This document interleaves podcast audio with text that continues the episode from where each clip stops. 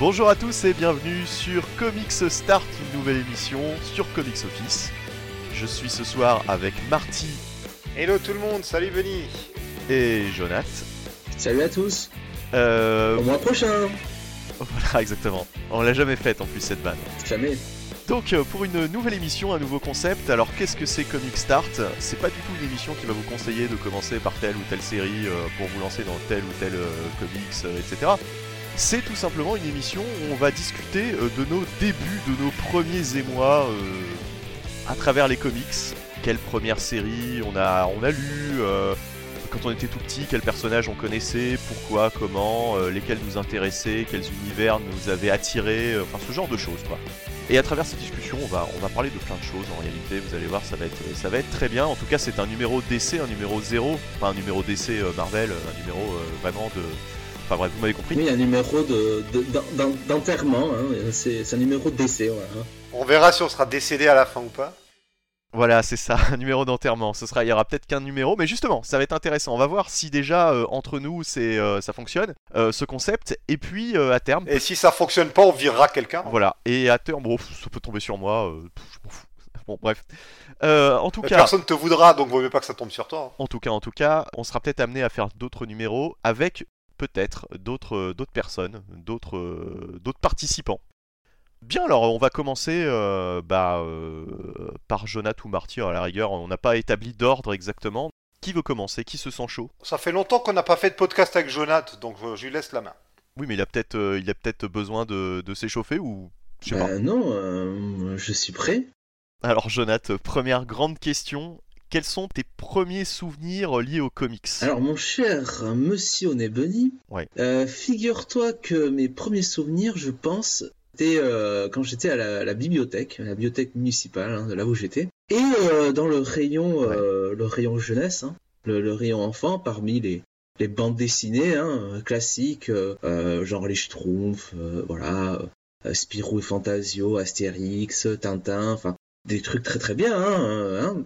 Eh bien, euh, ces, euh, ces chers membres de la bibliothèque avaient eu la bonne idée de mettre euh, des comics euh, là aussi pour jeunesse comme eh bien celui par lequel j'ai commencé c'est-à-dire Batman en fer blanc Ah. qui effectivement est destiné est destiné à un très jeune public donc faut quand même expliquer que quand je dis rayon jeunesse c'est-à-dire qu'il y avait une, une certaine limite d'âge et euh, et il y avait euh, dans une autre partie, une autre salle, hein, littéralement de la bibliothèque, il y avait, euh, il y avait des BD euh, plus pour adultes, où on retrouvait un peu les, euh, je sais pas, mais, euh, mais on s'imagine les, les Largo Winch, les choses dans ce genre-là, quoi. Voilà. Et et t'as une idée de l'âge que t'avais Si j'avais près six ans. T'avais plus de 6 ans puisque tu, tu savais lire. Bah, si c'est ans, oui, mais euh, si tu veux, je voyais bien, enfin, je, oui, je, comment je savais lire, quoi. Ouais, enfin, c'est quand même quand même hardcore quoi. C'est vrai que enfin hardcore.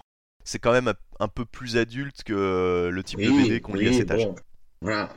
C'est sûr que c'est une vision de la religion un peu particulière, mais euh, non, j'ai, enfin, j'ai, j'ai- j'ai- je suis tombé là-dessus, et puis après, bon, euh, voilà, je, enfin, j'ai feuilleté le truc, et, euh, et après, évidemment, comme beaucoup euh, d'enfants de cette génération-là, hein, le début des années 90 a quand même été marqué par la Batmania en général, hein, avec le film de 89, puis euh, Batman Tass, hein, le dessin animé qui doit arriver, je pense, vers euh, 92 ou 93 sur euh, Canal+. Ouais. Euh, dans euh, N'en décode pas Bonnie, peut-être euh, un peu après, je sais pas, je crois que c'est 93. Oui oui oui, c'est ça, ouais, c'est ça. On en reparlera. Et donc du coup, voilà, euh, j'ai bah, j'ai euh, j'ai continué par là, par les euh, les, les, les Batman Tass qui sortaient euh, qui sortaient en comics. Ah oui oui c'est vrai, ouais, ouais, ouais, il y, a eu ça aussi. ouais.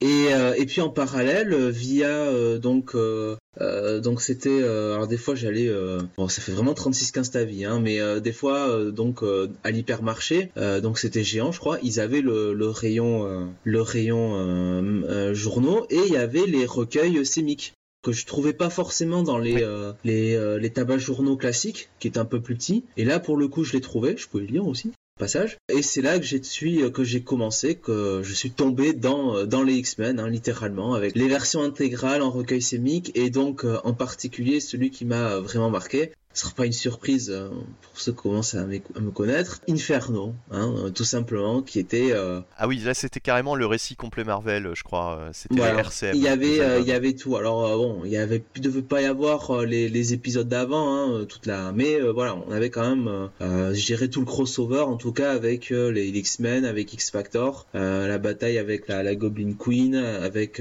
avec surtout Sinister, hein, le, le, fameux quand même face à face avec avec Cyclops. Euh, avec quand même cette case euh, assez marquante hein, où, euh, où Cyclops, bah, comment dire, enfin pulvérise littéralement Sinister, on voit même le squelette. Et voilà. Et donc c'est un peu, un peu comme ça que j'ai, commencé les comics. Et bah voilà. Et puis après, bon, quand même, j'ai eu une petite, une petite période de, comment dire, de un petit peu de blanc qui a été marqué par les mangas, hein, on va dire. Ouais, c'est ce que j'allais te dire, c'est ce que j'allais te poser comme question. J'allais te demander, euh, comme je sais que tu lis euh, pas mal de mangas et que tu es assez fan. Toujours. Est-ce qu'il y a eu une espèce de, de, moment où il y a eu un petit peu une collision des univers et tu as fait un choix? Il y a eu, euh, oui, quand, quand, les mangas ont vraiment enfin commencé à pénétrer notre marché français.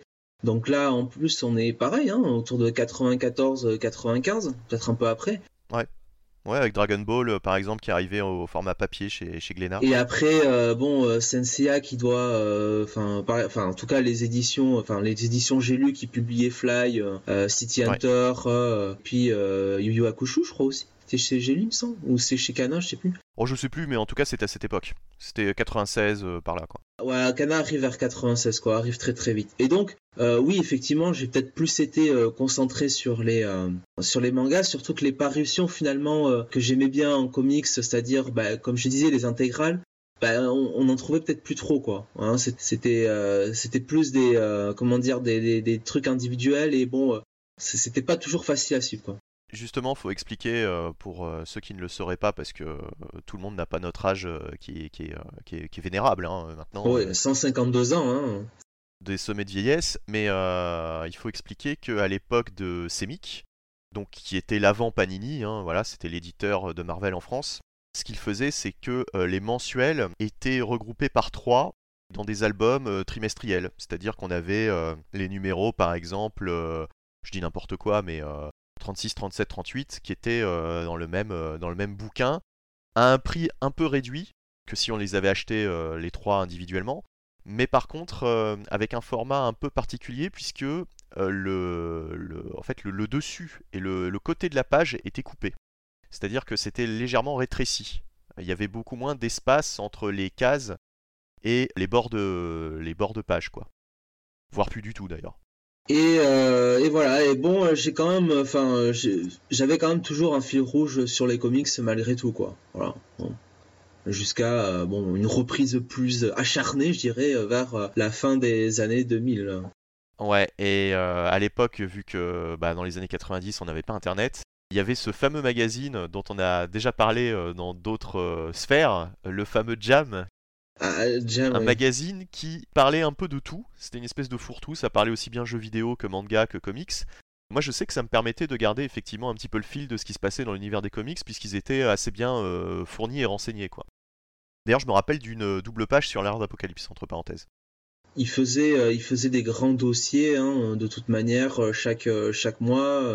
moi, je me souviens que le premier que j'avais acheté, c'était le spécial Senseiya, donc il y avait un, un énorme dossier de 10 pages là-dessus euh, et en même temps il y avait quand même l'actualité euh, mensuelle euh, des sorties hein, des parutions alors US hein, en général en plus il parlait hein, de ce qui se passait aux US notamment il y avait toujours l'article sur les sur les X-Men et voilà il y avait il y avait les dernières sorties manga, les sorties VHS aussi, un manga, puisqu'il y avait, bah, avec la fin du Club Dorothée, malgré tout, il y a eu tout un marché manga qui a continué à exister via les via les VHS. Euh, et, d'autres émissions qui pouvaient sortir euh, sur, euh, sur MCM, notamment Manga, Manga Mania, je crois que c'était. Ce qui était marrant, c'est qu'il y avait effectivement tout un marché autour de la, VHS, et c'était hors de prix. Je me rappelle par exemple les films inédits DBZ, avant qu'ils sortent en version officielle, je crois que c'était AK Video qui faisait ça, ou un truc dans le genre. Avant que ça sorte du coup au format officiel, il y avait des, on va dire des, copies plus ou moins officielles que tu pouvais acheter euh, en envoyant euh, du liquide directement à une certaine adresse. Euh, il te donnait l'adresse dans les magazines. Et c'était genre la VHS, par exemple, je me rappelle des Mercenaires de l'espace ou de Bio Broly, c'était genre pratiquement 200 francs. Ce qui était hors de prix, quoi, pour une simple VHS. Donc ouais, il y avait un marché de la VHS qui, qui avait explosé autour de la, la, la, disparition des séries animées au Club de Haut. Quoi. En plus, les films duraient quoi 40 minutes? Ouais. Enfin, certains duraient un peu plus. Il y en a, c'était autour d'une heure, mais, mais la plupart, ouais, c'était 45 minutes. Quoi. La plupart étaient mauvais aussi, il faut le dire. Ouais. Mais c'était tellement... C'était tellement...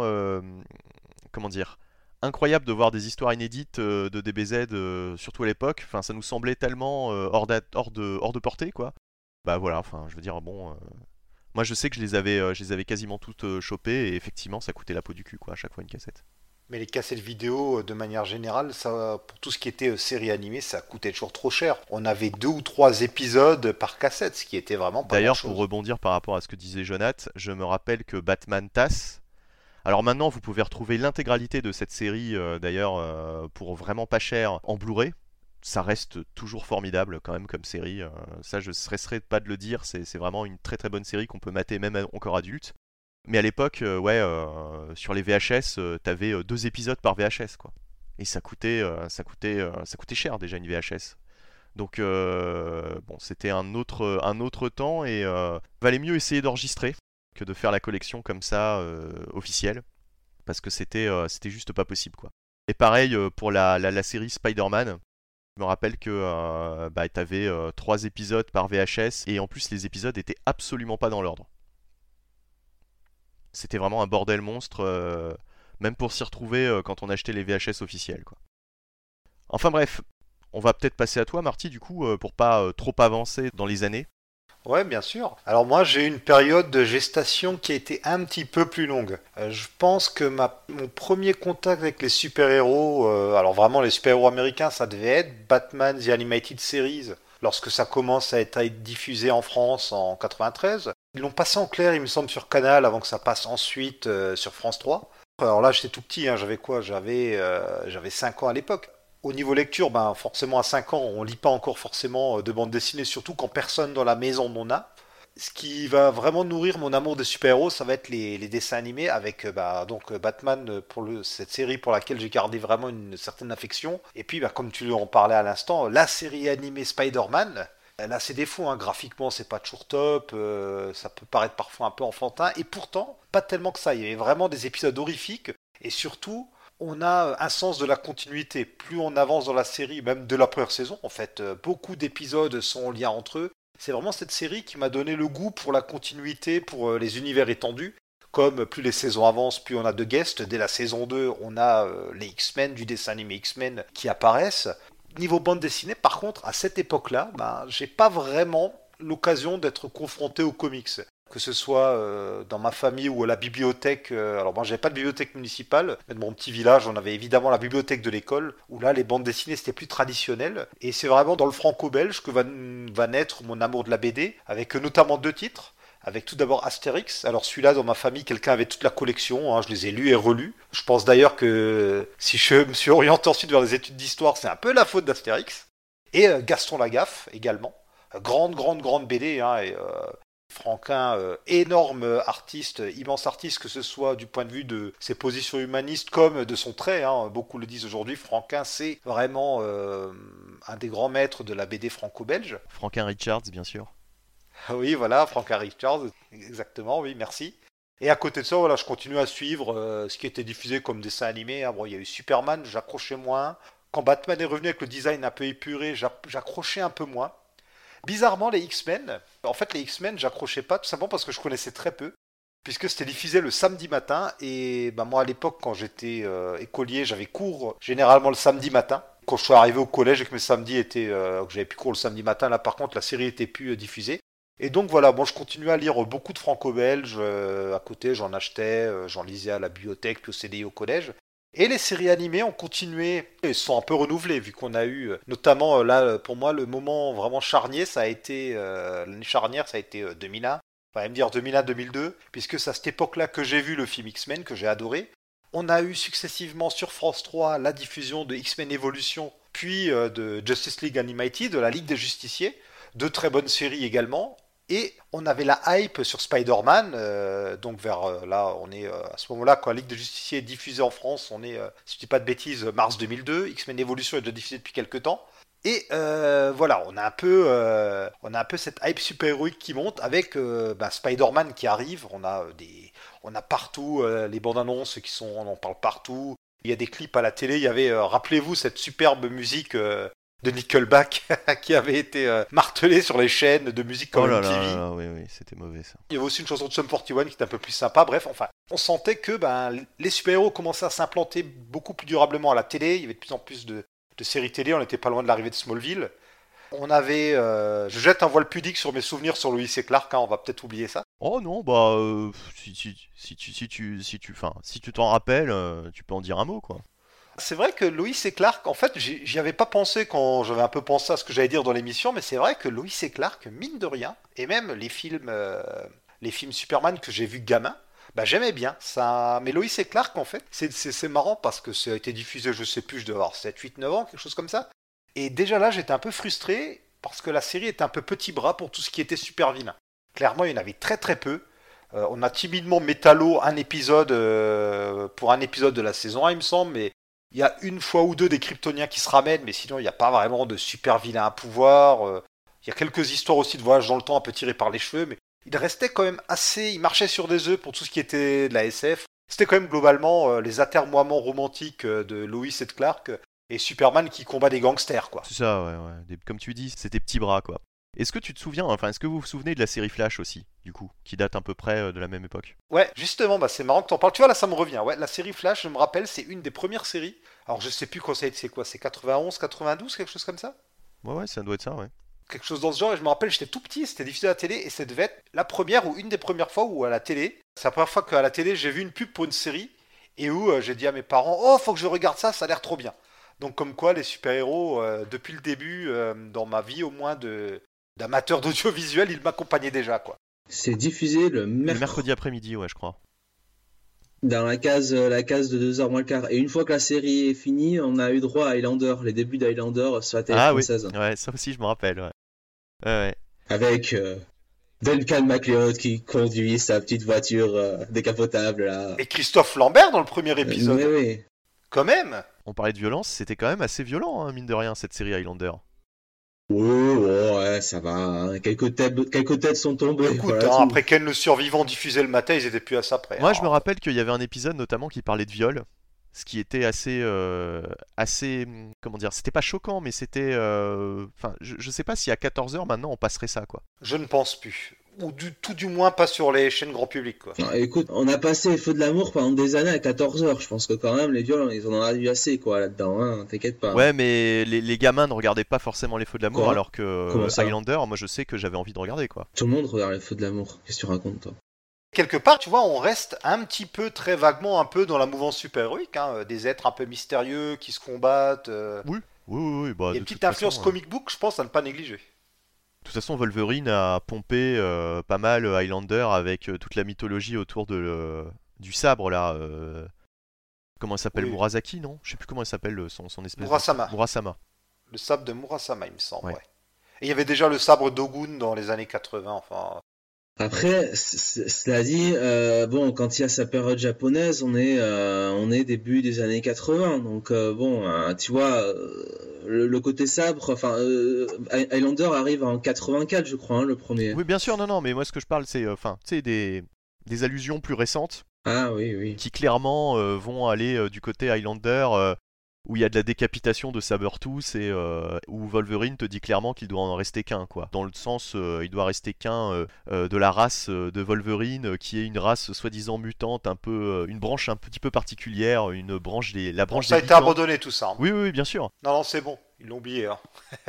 C'était Jeff Lobb qui avait commencé à délirer là-dessus. À mon avis, il a, il a vu Highlander et il s'est rappelé Highlander quoi, quand il a fait ça.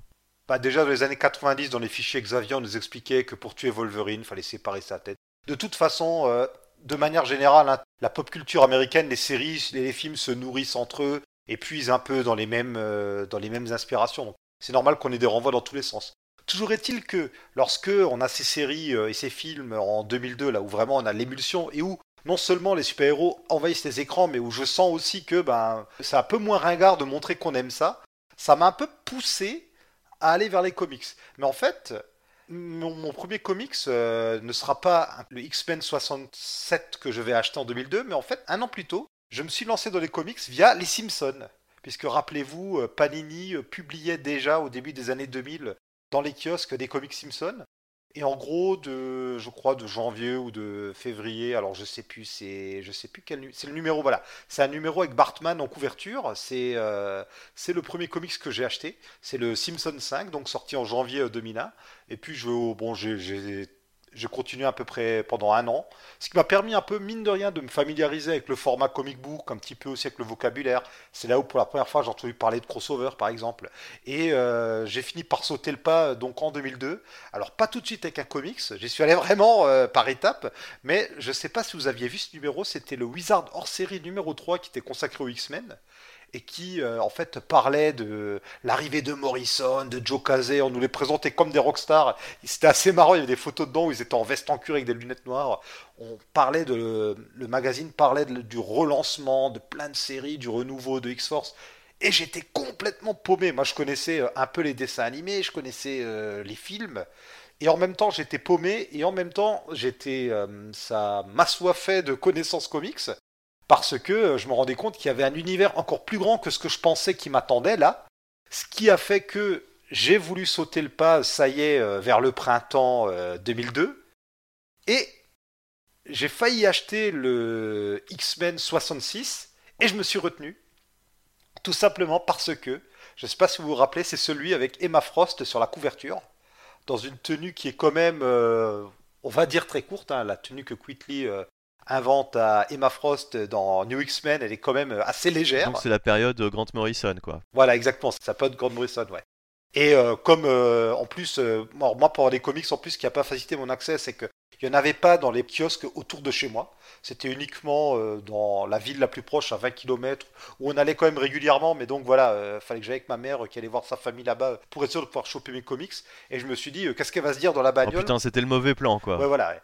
Elle allait se dire, mais dans la bagnole en retour, mais qu'est-ce qu'il lit quoi? C'est quoi ce truc avec une femme à moitié à poil? Et j'ai donc attendu le mois suivant, euh, le 67, avec cette superbe couverture où on a Beast qui pleure. Oui, ouais, non mais c'est fou quoi, c'est fou quoi, c'est vraiment à l'époque. Euh, en plus c'est pas si vieux quoi, j'ai envie de te dire. Euh, nous, enfin finalement, moi par exemple, j'ai une, une expérience totalement différente des comics puisque j'ai commencé bien avant. Mais c'est dingue de se dire que encore en début des années 2000, on galérait même pour pouvoir accéder à nos, à nos lectures quoi. Moi, je viens d'un petit bled d'un millier d'habitants qui est collé à un autre village qui a dans les 2000 habitants, où il y a plusieurs, euh, il y avait deux ou trois endroits, euh, deux ou trois, euh, comment on dit, des kiosques, des, des buralistes, quoi. Mhm. Et ils ne vendaient aucun ou presque aucun comics. C'était la croix et la bannière. Fallait ben, donc que quand ma mère allait voir sa famille, il fallait que j'aille avec. Comme elle allait plusieurs fois par mois, ça allait. Mais fallait bien que je me coordonne comme les comics Panini. Si je voulais en acheter plusieurs, ben, ils sortaient pas au même moment, il fallait pas que je me loupe. Et heureusement, quand après j'étais au lycée dans une autre ville, là j'avais euh, accès assez facilement euh, à des points presse où là par contre tout le monde vendait des comics donc ça allait, mais c'était assez galère. Ok, bah on va peut-être euh, du coup s'arrêter là en ce qui concerne la, la, première, la première période, quoi, enfin ton, ton incursion dans, le, dans l'univers des comics. Et on va passer à la tienne, je pense. Ouais, ouais, ouais. En fait, le, le, le, plus loin que je me rappelle, moi, c'était les catalogues de jouets Mattel qui montrait les, figurines Secret Wars. C'est vraiment la, la, ah, les fameuses. la première fois que je voyais, je pense, des, personnages issus des, issus des comics. Et il y avait notamment euh, la figurine euh, du, du, costume noir, de Spider-Man en costume noir. Fun fact, hein, euh, pour la petite histoire, c'est un fan qui a envoyé. En fait, Marvel a demandé à des fans d'envoyer des, des, des, croquis de personnages qu'ils voudraient voir utilisé dans les comics et aussi euh, afin de lancer cette gamme de jouets euh, Secret Wars, puisqu'à l'époque c'est une gamme de jouets et c'est uniquement pensé comme tel. C'est même pas pensé comme un, comme un futur euh, comics ou comme un futur événement. Et ensuite ils vont, ils vont se rendre compte que les jouets ont, rencontrent un, succès fou et ils vont en faire un, événement comics avec Secret Wars et utiliser à terme notamment ce costume noir et on sait ce que c'est devenu. Donc avant McFarlane qui était frustré euh, de ne pas avoir les, droits euh, sur Venom après sa création, puisque quand on crée un personnage pour Marvel, c'est Marvel qui détient les droits, c'est pas l'auteur. D'où euh, toute l'historique fait, du créateur owned, quoi, enfin, de, ces auteurs qui ont quitté Marvel pour monter Image, etc., parce qu'ils étaient frustrés qu'on leur, qu'on leur prenne leur création. Il faut savoir qu'avant Todd McFarlane, il y a ce fan, dont je ne connais même pas le nom, je sais pas si on peut le trouver. Listan. Qui a quand même. Qui s'appelle Listan. Ouais, non, non, non, justement, c'est un mec, un mec qui doit avoir quand même un petit peu la haine, enfin un petit peu la haine, qui doit être un petit peu frustré de voir que le, personnage est devenu euh, ce qu'il est devenu. Bah, il ne peut rien toucher dessus, quoi. Mais concrètement, le créateur du costume noir de Venom, c'est un fan qui a juste envoyé un dessin que Marvel a trouvé euh, cool. Euh, il a gagné le concours et, voilà, quoi. Il a eu le droit de voir son, dessin adapté en, figurine et puis plus tard dans les pages des comics, etc. Mais bon, alors, alors, ce fan, en fait, c'est Randy Schuller, ah, qui, comme tu le dis, a envoyé, euh, a participé à un concours en 1982. Mhm. Alors, il avait 22 ans à l'époque. Il va donner les droits de ce costume pour 220 dollars, ce qui aujourd'hui représenterait 500 dollars. Voilà. Et aujourd'hui, euh, il doit quand même, euh, je sais pas ce qu'il fait dans la vie, je sais pas s'il est encore parmi nous, j'espère pour lui. En tout cas, voilà, c'est quand même particulier, quoi, de se dire ça. Quand on voit à quel point le, costume noir est, a donné comme résultat et puis à quel point c'est devenu populaire. Et donc, pour la petite histoire, ce, fameux costume noir, ce, Venom, juste par le look, moi je me disais, euh, bah forcément, c'est une version euh, evil de Spider-Man, quoi. C'est une version noire. Alors, euh, en, l'occurrence, ça l'est devenu par la force des choses, mais au début, justement, c'était pas le cas, quoi. C'était vraiment simplement un autre costume pour Spider-Man. Et alors, pour l'autre petite histoire, l'autre fun fact aussi par rapport à Venom, c'est que saviez-vous que Venom, à la base, ça ne, ça ne devait pas du tout être Eddie Brock? C'était une, euh, c'était une femme qui, alors, euh, alors j'ai plus l'histoire en tête, les détails en tête, mais je crois que c'est une femme qui avait un accident de voiture à cause de Spider-Man. Et euh, du coup, bon, alors je sais plus par quel moyen elle tombait sur le symbiote et elle vouait bien sûr la haine que l'on sait contre, Spider-Man. Mais voilà, c'était pas du tout Eddie Brock, c'était pas du tout un, homme, c'était une femme à la base qui, devait être, Venom. Venom aurait dû être un personnage féminin. Et il faut dire que les origines d'Eddie Brock sont assez, euh, bancales et assez, euh, assez mal fichues quand tu lis le numéro 300. Quand il commence à balancer ses origines, euh, c'est un peu pourri parce qu'en fait c'est juste un journaliste qui avait une mauvaise source qui a été révélée par, par Peter Parker. Et du coup, bah, comme le symbiote a la mémoire de l'hôte, donc Eddie Brock sait que Peter Parker, le journaliste qui lui a coûté sa place dans, sa, dans sa rédaction, et euh, nul autre que Spider-Man et euh, du coup euh, voilà il va vouloir se venger mais c'est c'est assez, assez, bancal quoi parce qu'en fait il se venge d'une erreur qui est une en, l'occurrence une, une, vraie erreur quoi puisque c'était une, une fausse information quoi. Ouais alors moi j'ai une anecdote dans ton anecdote. Vas-y. Attention hein, on fait des, des, parenthèses dans les parenthèses. Si le costume noir a été abandonné c'est parce que McFarlane en avait marre de le dessiner et donc c'est pour ça qu'on est revenu au costume plus classique Peut-être que ça expliquerait euh, les origines un peu pourries d'Eddie Brock, peut-être que ça a été fait en vitesse, je ne sais pas, mais voilà, ça viendrait de là. Alors, ce qui est assez bizarre dans cette assertion, c'est que le costume noir, il est euh, en place bien avant l'arrivée de McFarlane, cela dit. Oui, mais quand McFarlane est sur le titre et que c'est la superstar, ben, on peut imaginer qu'il avait un peu de poids aussi. Ouais, ça l'empêchera pas de l'utiliser de temps en temps hein, quand il veut, donc euh, je pense que c'est plus euh, un petit peu du révisionnisme là de la part de McFarlane euh, qu'autre chose. Et puis il est resté tellement longtemps sur Spider-Man en plus que ça valait le coup de tout changer, hein, vraiment. Oui, il est pas resté si longtemps que ça. Il a dû rester. Ah, il est quand même resté une année ou deux oh, oh au final. quand même, une année ou deux, ma foi. Sur Amazing, je, je sais plus. Je sais plus, mais en tout cas, des numéros 298 au 325, il y, y a du McFarlane sur Amazing. Ah, c'est fou, c'est ces mecs qui passent euh, en coup de vent et qui te changent tout un univers, euh, comme Joe Quesada. Les mecs, ils arrivent, pouf, ils cassent tout, et puis voilà, et puis ils repartent aussitôt. Mais il n'a pas changé grand chose, parce que de toute façon, c'était pas le scénariste euh, de, de Amazing, c'était David Michelini. Il a juste été scénariste sur Spider-Man, donc la, le, quatrième titre, qu'il lance en grande pompe en 1990, je crois. Ça se vend à, je crois, au-dessus d'un million d'exemplaires. Il me semble, ouais. La fameuse première couve, là. C'est ça mais il ne fera que 14 ou 15 numéros, ou 16, 16, numéros, euh, je crois, euh, au dessin euh, et au scénario, et ensuite, ensuite il va partir. Il va utiliser le costume noir dans un arc qui est vraiment pas mémorable. De toute façon, franchement, les épisodes de McFarlane, scénaristiquement parlant, sont absolument pas mémorables. Mais qu'on a eu dans des rééditions chez Palini, par contre. Ouais. la transition est toute trouvée puisque justement j'allais parler de mon, mon premier comics. Alors du coup, mon premier comics, bah, c'était en août 1989 puisque tout simplement je regardais l'animé Ghostbusters à l'époque. J'étais assez fan de cet animé. bon, autre lien avec les comics, mais, c'est pas là où je veux en venir. C'est juste que euh, j'étais tombé donc sur un Strange en kiosque et euh, sur le Strange c'était une couverture de la division Alpha avec euh, une espèce de, grand monstre qui s'appelle Tundra qui est pas forcément connu mais, enfin voilà quoi c'est une espèce de gros monstre bleu qu'affrontait la division Alpha. Et je me suis dit bah tiens il y a des monstres c'est cool je vais prendre ce magazine. Je savais absolument pas ce que c'était. Je voyais la tête de Spider-Man dessus donc je me suis dit bon bah à la limite voilà il y a ce personnage là que j'ai déjà vu dans les catalogues de jouets. Donc euh, doit y avoir ses aventures dans le magazine, euh, je, vais, je vais voir ça. Et alors, euh, dans ce premier numéro de Strange que, que, j'ai eu, que j'ai, je sais pas, je l'ai lu 150 000 fois du coup depuis, il y avait notamment donc cette division alpha de John Byrne. Il y avait le Spider-Man de Todd McFarlane, en l'occurrence c'était un épisode d'Amazing avec le Sandman. Donc graphiquement, Todd McFarlane c'était, particulier. Moi quand j'étais petit, j'aimais pas du tout je trouvais qu'ils avaient des têtes assez effrayantes en fait, les, euh, même les personnages humains. Je trouvais que Peter Parker, euh, je sais pas, ils avaient des têtes trop détaillées. C'était bizarre quoi. J'étais plus habitué aux dessins classiques euh, Romita Senior quoi. Tu vois, quand j'étais petit, ça me semblait plus normal. Et puis il y avait notamment aussi un épisode de Tony Stark, enfin de, Man, en pleine guerre des armures.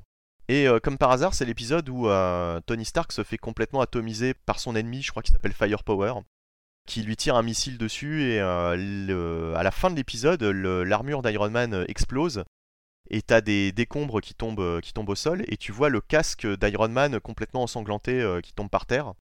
Et ça, c'est un visuel qui m'avait profondément marqué. D'ailleurs, je suis même étonné que ça n'ait pas été censuré, puisqu'à l'époque, Semic censurait encore certaines planches. Bah, cette planche-là n'était pas passée. Enfin, était passée à travers les filets de la censure ce qui est assez étonnant quoi. C'est euh, vraiment un visuel qui même encore maintenant est assez euh, assez dur quand même quoi à voir. Je pensais justement que j'avais assisté euh, bah, du coup au dernier épisode, à l'épisode final de la du titre quoi. Je voyais pas comment il pouvait en être sorti quoi. Je me disais putain c'est dommage, j'arrive pile poil au, dernier épisode quoi de la série. Et le dernier titre qui était en cours de publication dans, dans Strange, c'était les Avengers époque alors je crois que c'était euh, David Michelini au, scénario et euh, devait y avoir euh, peut-être John Byrne aussi au, dessin ou au scénario, peut-être en co-scénariste, je ne sais plus.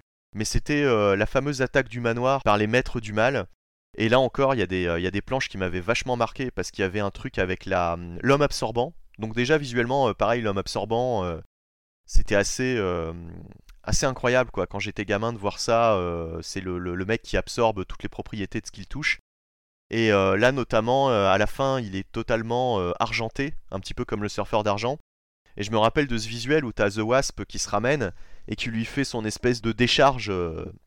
elle lui met les deux mains autour de la tête, quoi, et elle, lui, elle, le pique, quoi, entre guillemets. et pareil, ce, visuel m'avait particulièrement impressionné, quoi, quand j'étais gamin. Il y avait aussi dans cet épisode Mr. Hyde qui détruit totalement le bouclier de Captain America, qui est tenu captif par les maîtres du mal. Donc globalement, en fait, c'était euh, des épisodes, euh, on va dire, assez sombres, assez violents. Il y avait pas mal de visuels, pas mal de pages qui m'avaient marqué quoi, dans ce Strange.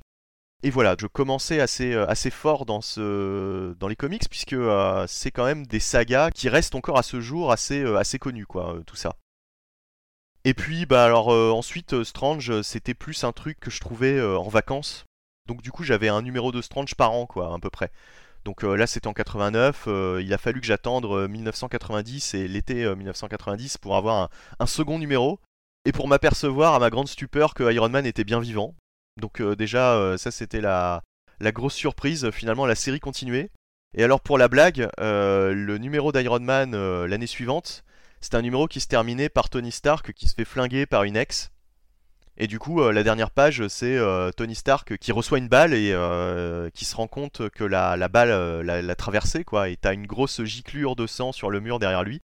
Et je me suis dit, putain, c'est pas possible. À chaque fois que je lis ce, personnage, à chaque fois que je le vois, c'est il se fait tuer, quoi. C'est un peu le, Kenny de l'univers Marvel. C'est pire que les feux de l'amour, en fait. Mais c'est ça, et, le pire, c'est qu'on parle souvent de la Parker Luck. Attention à ce que tu dis sur les feux de l'amour, toi. Hein totalement. En fait, j'y pensais même quand j'étais gamin, quand je voyais ma grand-mère regarder euh, Les Feux de l'amour avec. Euh, passion. Victor Newman, avec passion, exactement. Bah oui. Mais surtout avec Eric Braden. Avec Victor Newman. Victor Newman me faisait penser à Tony Stark. Ah totalement, totalement. Quand j'étais gamin, je me disais que limite c'était le, même perso, quoi. Tu vois, quand il frappait dans, dans, son sac de boxe là, comme ça là, c'était formidable. Non, puis même, enfin, le, le, design euh, à l'époque de Tony Stark, en plus, c'était euh, c'était les moustaches et le mulet. il avait une moustache, il passe euh, les trois quarts des épisodes à boire de l'alcool, oui, forcément. bon, Ah oui, ouais, Toujours un verre de brandy à la main. C'est ça, c'est ça. Et d'ailleurs, dès le premier épisode, il y avait une, enfin une, une phrase qui m'avait qui m'avait fait marrer, c'est que justement, lui, il veut se, il veut se murger, quoi, et il reçoit un scientifique, puis le mec lui dit, non, non, moi je prendrais plutôt un jus de pomme. Tu sais, l'air de dire, euh, bon, enfin voilà quoi, le, mec c'est un, c'est un alcoolo pas possible. Euh. Dès ma première incursion dans, Iron Man, euh, le, personnage était bien campé quoi. C'était vraiment, j'avais vraiment l'image de l'alcoolique, l'alcoolique notoire quoi. Et ouais, donc je parlais de la, on parle souvent de la Parker Luck, du fait que, Spider-Man est, est super malchanceux. Bah moi je suis désolé, mais quand j'étais gamin, Spider-Man pour moi c'était le mec justement qui avait bien réussi, qui vivait dans un, un loft à New York avec sa top modèle de, de, femme. Et à côté, je voyais Tony Stark euh, qui, à chaque fois que je regardais un épisode, enfin que je voyais un épisode, euh, se faisait désinguer euh, totalement, quoi. Pareil, la troisième fois que je suis tombé sur un, Strange, je crois que là, cette fois, c'est un album relié. C'était Tony Stark qui faisait face à Fing Fang Foom. Et pareil, il se fait écraser par Fing Fang Foom et il termine l'épisode à moitié mort dans son armure. C'est incroyable, quoi. C'est, je veux dire, c'est, pour moi, Iron Man était le héros le plus poissard de tout l'univers Marvel. Bon, enfin voilà, ça c'était vraiment euh, pour les premières années. Euh, donc, euh, à chaque fois que je lisais des comics, c'était de manière totalement assurée.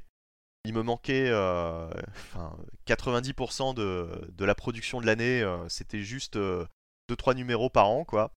Et du coup, je pouvais pas vraiment faire le lien entre les histoires que je lisais, quoi. je n'avais qu'une qu'un bref aperçu de ce qui se passait.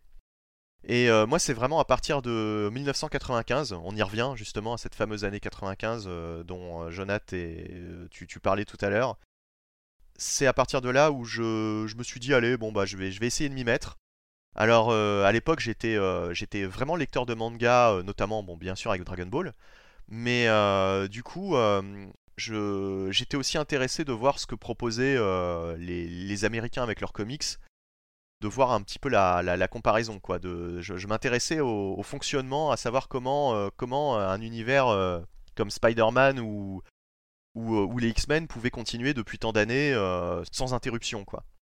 Ça me semblait complètement fou comparé à un manga, puisque généralement les mangas avaient un début et une fin quand même, malgré tout. Là, on était d'ailleurs quasiment arrivé à la fin de, Dragon Ball. quoi. C'était déjà connu en France que Dragon Ball allait s'arrêter. on en parlait partout.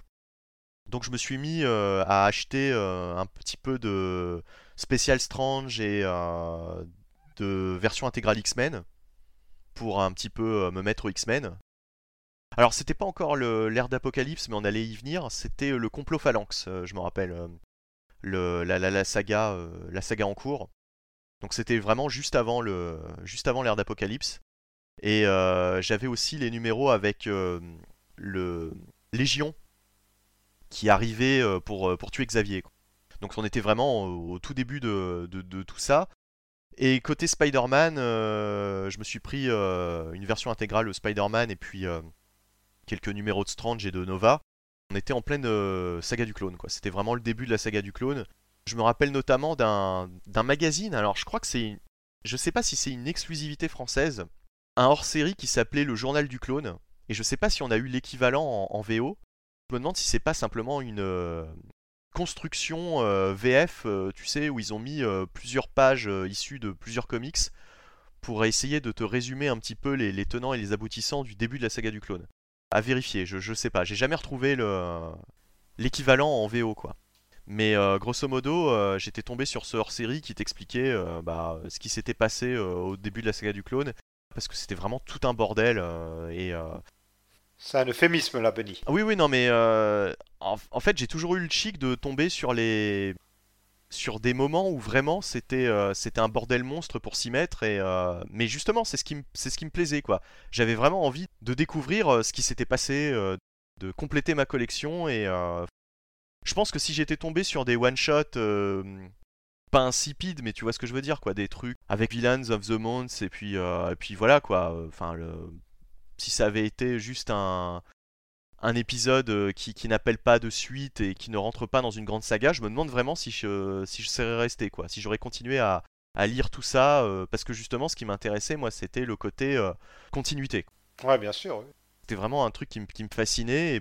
Et, puis, alors, des années après, alors, faut, faut, dire aussi en France que on n'avait que Marvel quasiment dans les années 90. DC, il y en avait quasiment plus en kiosque de DC. Il n'y avait guère que euh, Semic qui, quand Panini a repris euh, donc euh, la production Marvel, a commencé à republier du DC en France, notamment dans Strange, puisque Strange est, devenu ensuite un magazine qui publiait des séries comme, comme Flash ou la Justice League. Mais ça n'a pas trouvé du tout son public. Ça a fait un flop, pas possible. Et du coup, il a fallu vraiment attendre que Panini commence à publier du DC en 2015 je crois que c'était 2004-2005 par là, pour euh, à nouveau avoir énormément de comics DC euh, en français. Bah moi je m'y suis mis, euh, alors pareil, en Warrior à l'époque de Final Crisis quoi. Voilà. Ah oui. C'est toujours pareil quoi. J'ai lu un numéro de Final Crisis, je me suis dit putain ça a l'air pas mal, il se passe plein de choses, j'ai envie de savoir ce qui se passe. Et voilà quoi, j'ai dû compléter en partant de là quoi. Donc à chaque fois, il n'y a rien à faire, je commençais toujours au pire moment, quoi.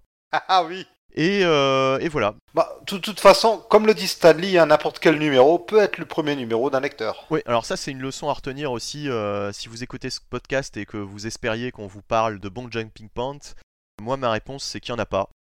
Qu'il faut juste commencer euh, quand on a envie, par l'endroit où on a envie. je veux dire, vous pouvez prendre une série en cours, euh, pour moi, c'est pas, c'est pas du tout une hérésie, au contraire. Euh, ça montre qu'on est curieux et il faut de la curiosité pour se mettre aux comics parce que sinon, c'est, pas possible. Quoi. Vu que c'est un, univers euh, qui continue depuis tellement longtemps, il faut être curieux. Sinon, on, est très vite désespéré. Quoi. Il y a trop de choses à rattraper, donc c'est pas possible. De toute façon, de nos jours, avec Internet, on peut trouver les renseignements qui nous manquent si vraiment on sent qu'on n'arrive pas à capter ce qui se passe dans une histoire. Exactement. je dirais même que ça enlève un petit peu du charme d'antan euh, de, faire ses propres recherches euh, à travers les lectures, quoi. Oui, oui, oui. c'est sûr. Mais bon, quand on débute et qu'on n'a pas accès justement à la collection d'un grand frère, d'un cousin ou de quelqu'un qui a des comics, ben, ça dépanne bien quand même d'avoir euh, Internet sous la main. Moi, quand j'ai commencé les comics, j'ai eu Internet un peu moins d'un an après. Et qu'est-ce que j'étais content de pouvoir enfin étendre un petit peu mon champ de connaissances. Ah bah de toute façon Internet c'était euh, c'était l'Eldorado, hein. Euh, ne serait-ce que d'avoir euh, la correspondance VOVF et de savoir que dans tel numéro il y avait tel épisode, c'était c'était une aide incroyable quoi. Ou de comprendre quand par exemple dans un menu de Panini quand on est jeune lecteur, en plus moi à l'époque collégien, on voit qu'il y a une correspondance VO mais que ce sont pas forcément les mêmes séries et tout, alors que pourtant certains personnages comme Wolverine sont dans chacune d'entre elles, et que même si c'est pas les mêmes scénaristes et dessinateurs, c'est un peu le même style, c'est ça peut être confondant. Moi, c'est ce qui m'est arrivé euh, sur mon premier numéro dont je parlais avant, là, le 66, puisque euh, on avait d'abord euh, en premier numéro la fin d'un arc de Joe Casey qui se passe à Londres, enfin bon bref, on va pas le détailler maintenant, mais où Wolverine se fait cramer le bras. Et l'épisode suivant, c'est un numéro de New X-Men où Wolverine dit que il est en train de, depuis qu'il s'est fait brûler, son facteur a du mal à s'en remettre. Et dans ma tête, je me disais ah bah oui bah vu que euh, j'avais compris que Wolverine était dans deux équipes différentes. Son facteur, c'est pas le mec qui livre les colis, hein, c'est euh, son facteur autoguérisseur. oui, facteur autoguérisseur. Oui, et comme en plus. Jonathan, il a une crise de, de caïsme aigu. c'est incroyable, hein Vraiment, mais il paraît que ça arrive beaucoup hein, à cette époque de l'année en plus. Hein. Ouais. Ah bah à toute époque, hein, j'ai l'impression. Oui, oui, tous les jours en fait. T'inquiète pas, Jonathan, t'oublie pas. Hein. Et donc, Logan dit bah voilà, euh, j'essaie de me remettre de ma blessure, euh, de la brûlure de mon bras. Je me suis dit oh bah c'est cool, les scénaristes entre eux se coordonnent. Et en fait non, pas du tout. C'est juste que Cassandra Nova lui avait euh, brûlé son bras dans un épisode précédent. Les auteurs entre eux c'était pas coordonné pour le coup. Donc voilà, des fois on peut avoir aussi des surprises dans ce genre-là. Ouais. Et d'ailleurs, je vais vous redonner la parole. Est-ce que vous aviez un comics, une histoire qui vous a particulièrement marqué? Tu veux dire quoi Dans les premières années? Dans les premiers mois? Oui, enfin, euh, la première histoire, on va, on, va, on, va, on va le tourner comme ça, la première histoire qui vous a profondément marqué euh, Alors, Pour une raison X ou Y, hein, d'ailleurs. euh, je sais pas si c'est la première ou, euh, ou en tout cas, euh, enfin la plus importante, mais je sais que ma première lecture de Born Again m'a bien retourné quand même, quoi. Et que c'est, euh, enfin, quand j'ai fermé le bouquin, je me suis dit putain merde quand même, quoi. Alors évidemment, bon, il y a la, il y a la fin avec euh, New qui est un peu, bon, qui sort un peu nulle part, mais, mais toute la, enfin, je dirais la construction, oui, quelque part, la construction de Matt Murdock dans, dans le, dans, dans, dans l'histoire euh, via sa déconstruction, hein, disons-le clairement. Je trouve que c'est euh, c'est une quoi. Enfin c'est un truc euh, pour vraiment c'est c'est un comment on appelle ça un... En fait c'est c'est le manuel parfait pour euh, créer un personnage principal derrière qui le, le lecteur peut se mettre quoi. Vraiment euh, tu as de l'empathie pour lui quoi. Tu dis pas au bout d'un moment oh là là mais qui est con mais j'en ai marre. Non tu vois là pour le coup Miller il arrive à à te donner l'empathie pour Murdoch et euh, et, euh, et moi je me souviens ouais que c'est c'est c'est peut-être celle ouais peut-être qui m'a le plus marqué ouais peut-être Question, euh, justement, est-ce que tu te rappelles si c'était euh, l'édition euh, Comics USA je sais plus si- je sais plus Moi j'ai l'édition Betty, moi. Moi j'avais acheté une version euh, c'était je crois en 2011 ou 2012 une version qui était euh, était disponible en, en grande surface aussi D'accord. Ah oui, oui, ça a été euh, multi-rediffusé, ça. Enfin, multi-republié, hein. oui, oui, oui. Et euh, j'allais dire, euh, il faut savoir aussi que dans Strange, Daredevil était publié et ça s'est arrêté euh, du jour au lendemain, victime de la censure, justement, parce que arrivé à Born Again, euh, c'était jugé euh, trop violent, les épisodes de, de Miller, et du coup, euh, bah, Semic euh, ne les a pas publiés, en tout cas ne les a pas publiés euh, dans Strange, et je crois que la première publication s'est faite chez Comics USA, qui publiait justement des histoires, euh, di- différents arcs assez majeurs et généralement assez sombres, puisqu'il y avait notamment la dernière chasse de Craven qui avait été publiée chez eux, qu'on ne retrouvait pas du tout dans Strange. Ah bah là, je vois que Born Again est bien sorti dans Strange. À partir du Strange numéro 210. Et qu'il y a eu toute la saga dans... Ah non, tu as raison, ça, ça a Non, terminé, ça ouais, s'arrête, dans... au bout d'un moment. Oui, et t'as raison, c'est dans Collection Super-Héros que la suite paraîtra. Ouais. Et je crois que c'est Comics USA. euh, Alors c'était peut-être une sous-branche de, de Semic, hein, je, je ne sais pas. Oui, Comics USA. Non, mais tu as totalement raison. Alors là, j'ai euh, la liste complète des différents ouvrages où Born Again a été republié en France. Et oui, euh, il y avait donc d'abord, ça a été coupé en deux, la première moitié dans Strange, puis dans Collection Super-Héros chez Comics USA. Puis après, on a une intégrale chez Betty. Puis Panini euh, le republie dans un omnibus. Et comme le disait euh, Jonath, il y a eu des sorties dans des, euh, éditions disponibles en grande surface. Il y avait Marvel Les Grandes Sagas 8, euh, Marvel Comics, la collection de référence numéro 12, ça c'est la collection là euh, à suivre depuis quelques années, et dans bah, récemment dans le, dans le troisième Icons de Daredevil par Frank Miller. Ouais, et Jonathan, t'avais quel âge alors du coup? T'étais encore assez jeune euh, ou, euh, ou c'est vraiment une... oh non non je pense que ça doit être dans les années euh, les années 2000 par là D'accord, ouais, enfin ça va quoi. C'était c'était pas hier quoi, je veux dire. de toute façon je pense que Born Again pour vraiment l'apprécier à sa juste valeur faut vraiment arriver à un certain âge quoi tu vois enfin je veux dire Hmm. pour vraiment euh, totalement euh, enfin euh, saisir un peu le drame euh, enfin du perso et, euh, et, et te mettre derrière lui enfin ça passe beaucoup mieux quand t'as même je dirais la vingtaine hein, finalement hein, parce que bon euh, quand t'es gamin je suis- pas sûr que tu le lises de, de la même façon quoi Et toi Marty du coup, euh, est-ce que t'as as une lecture vraiment, une première lecture marquante?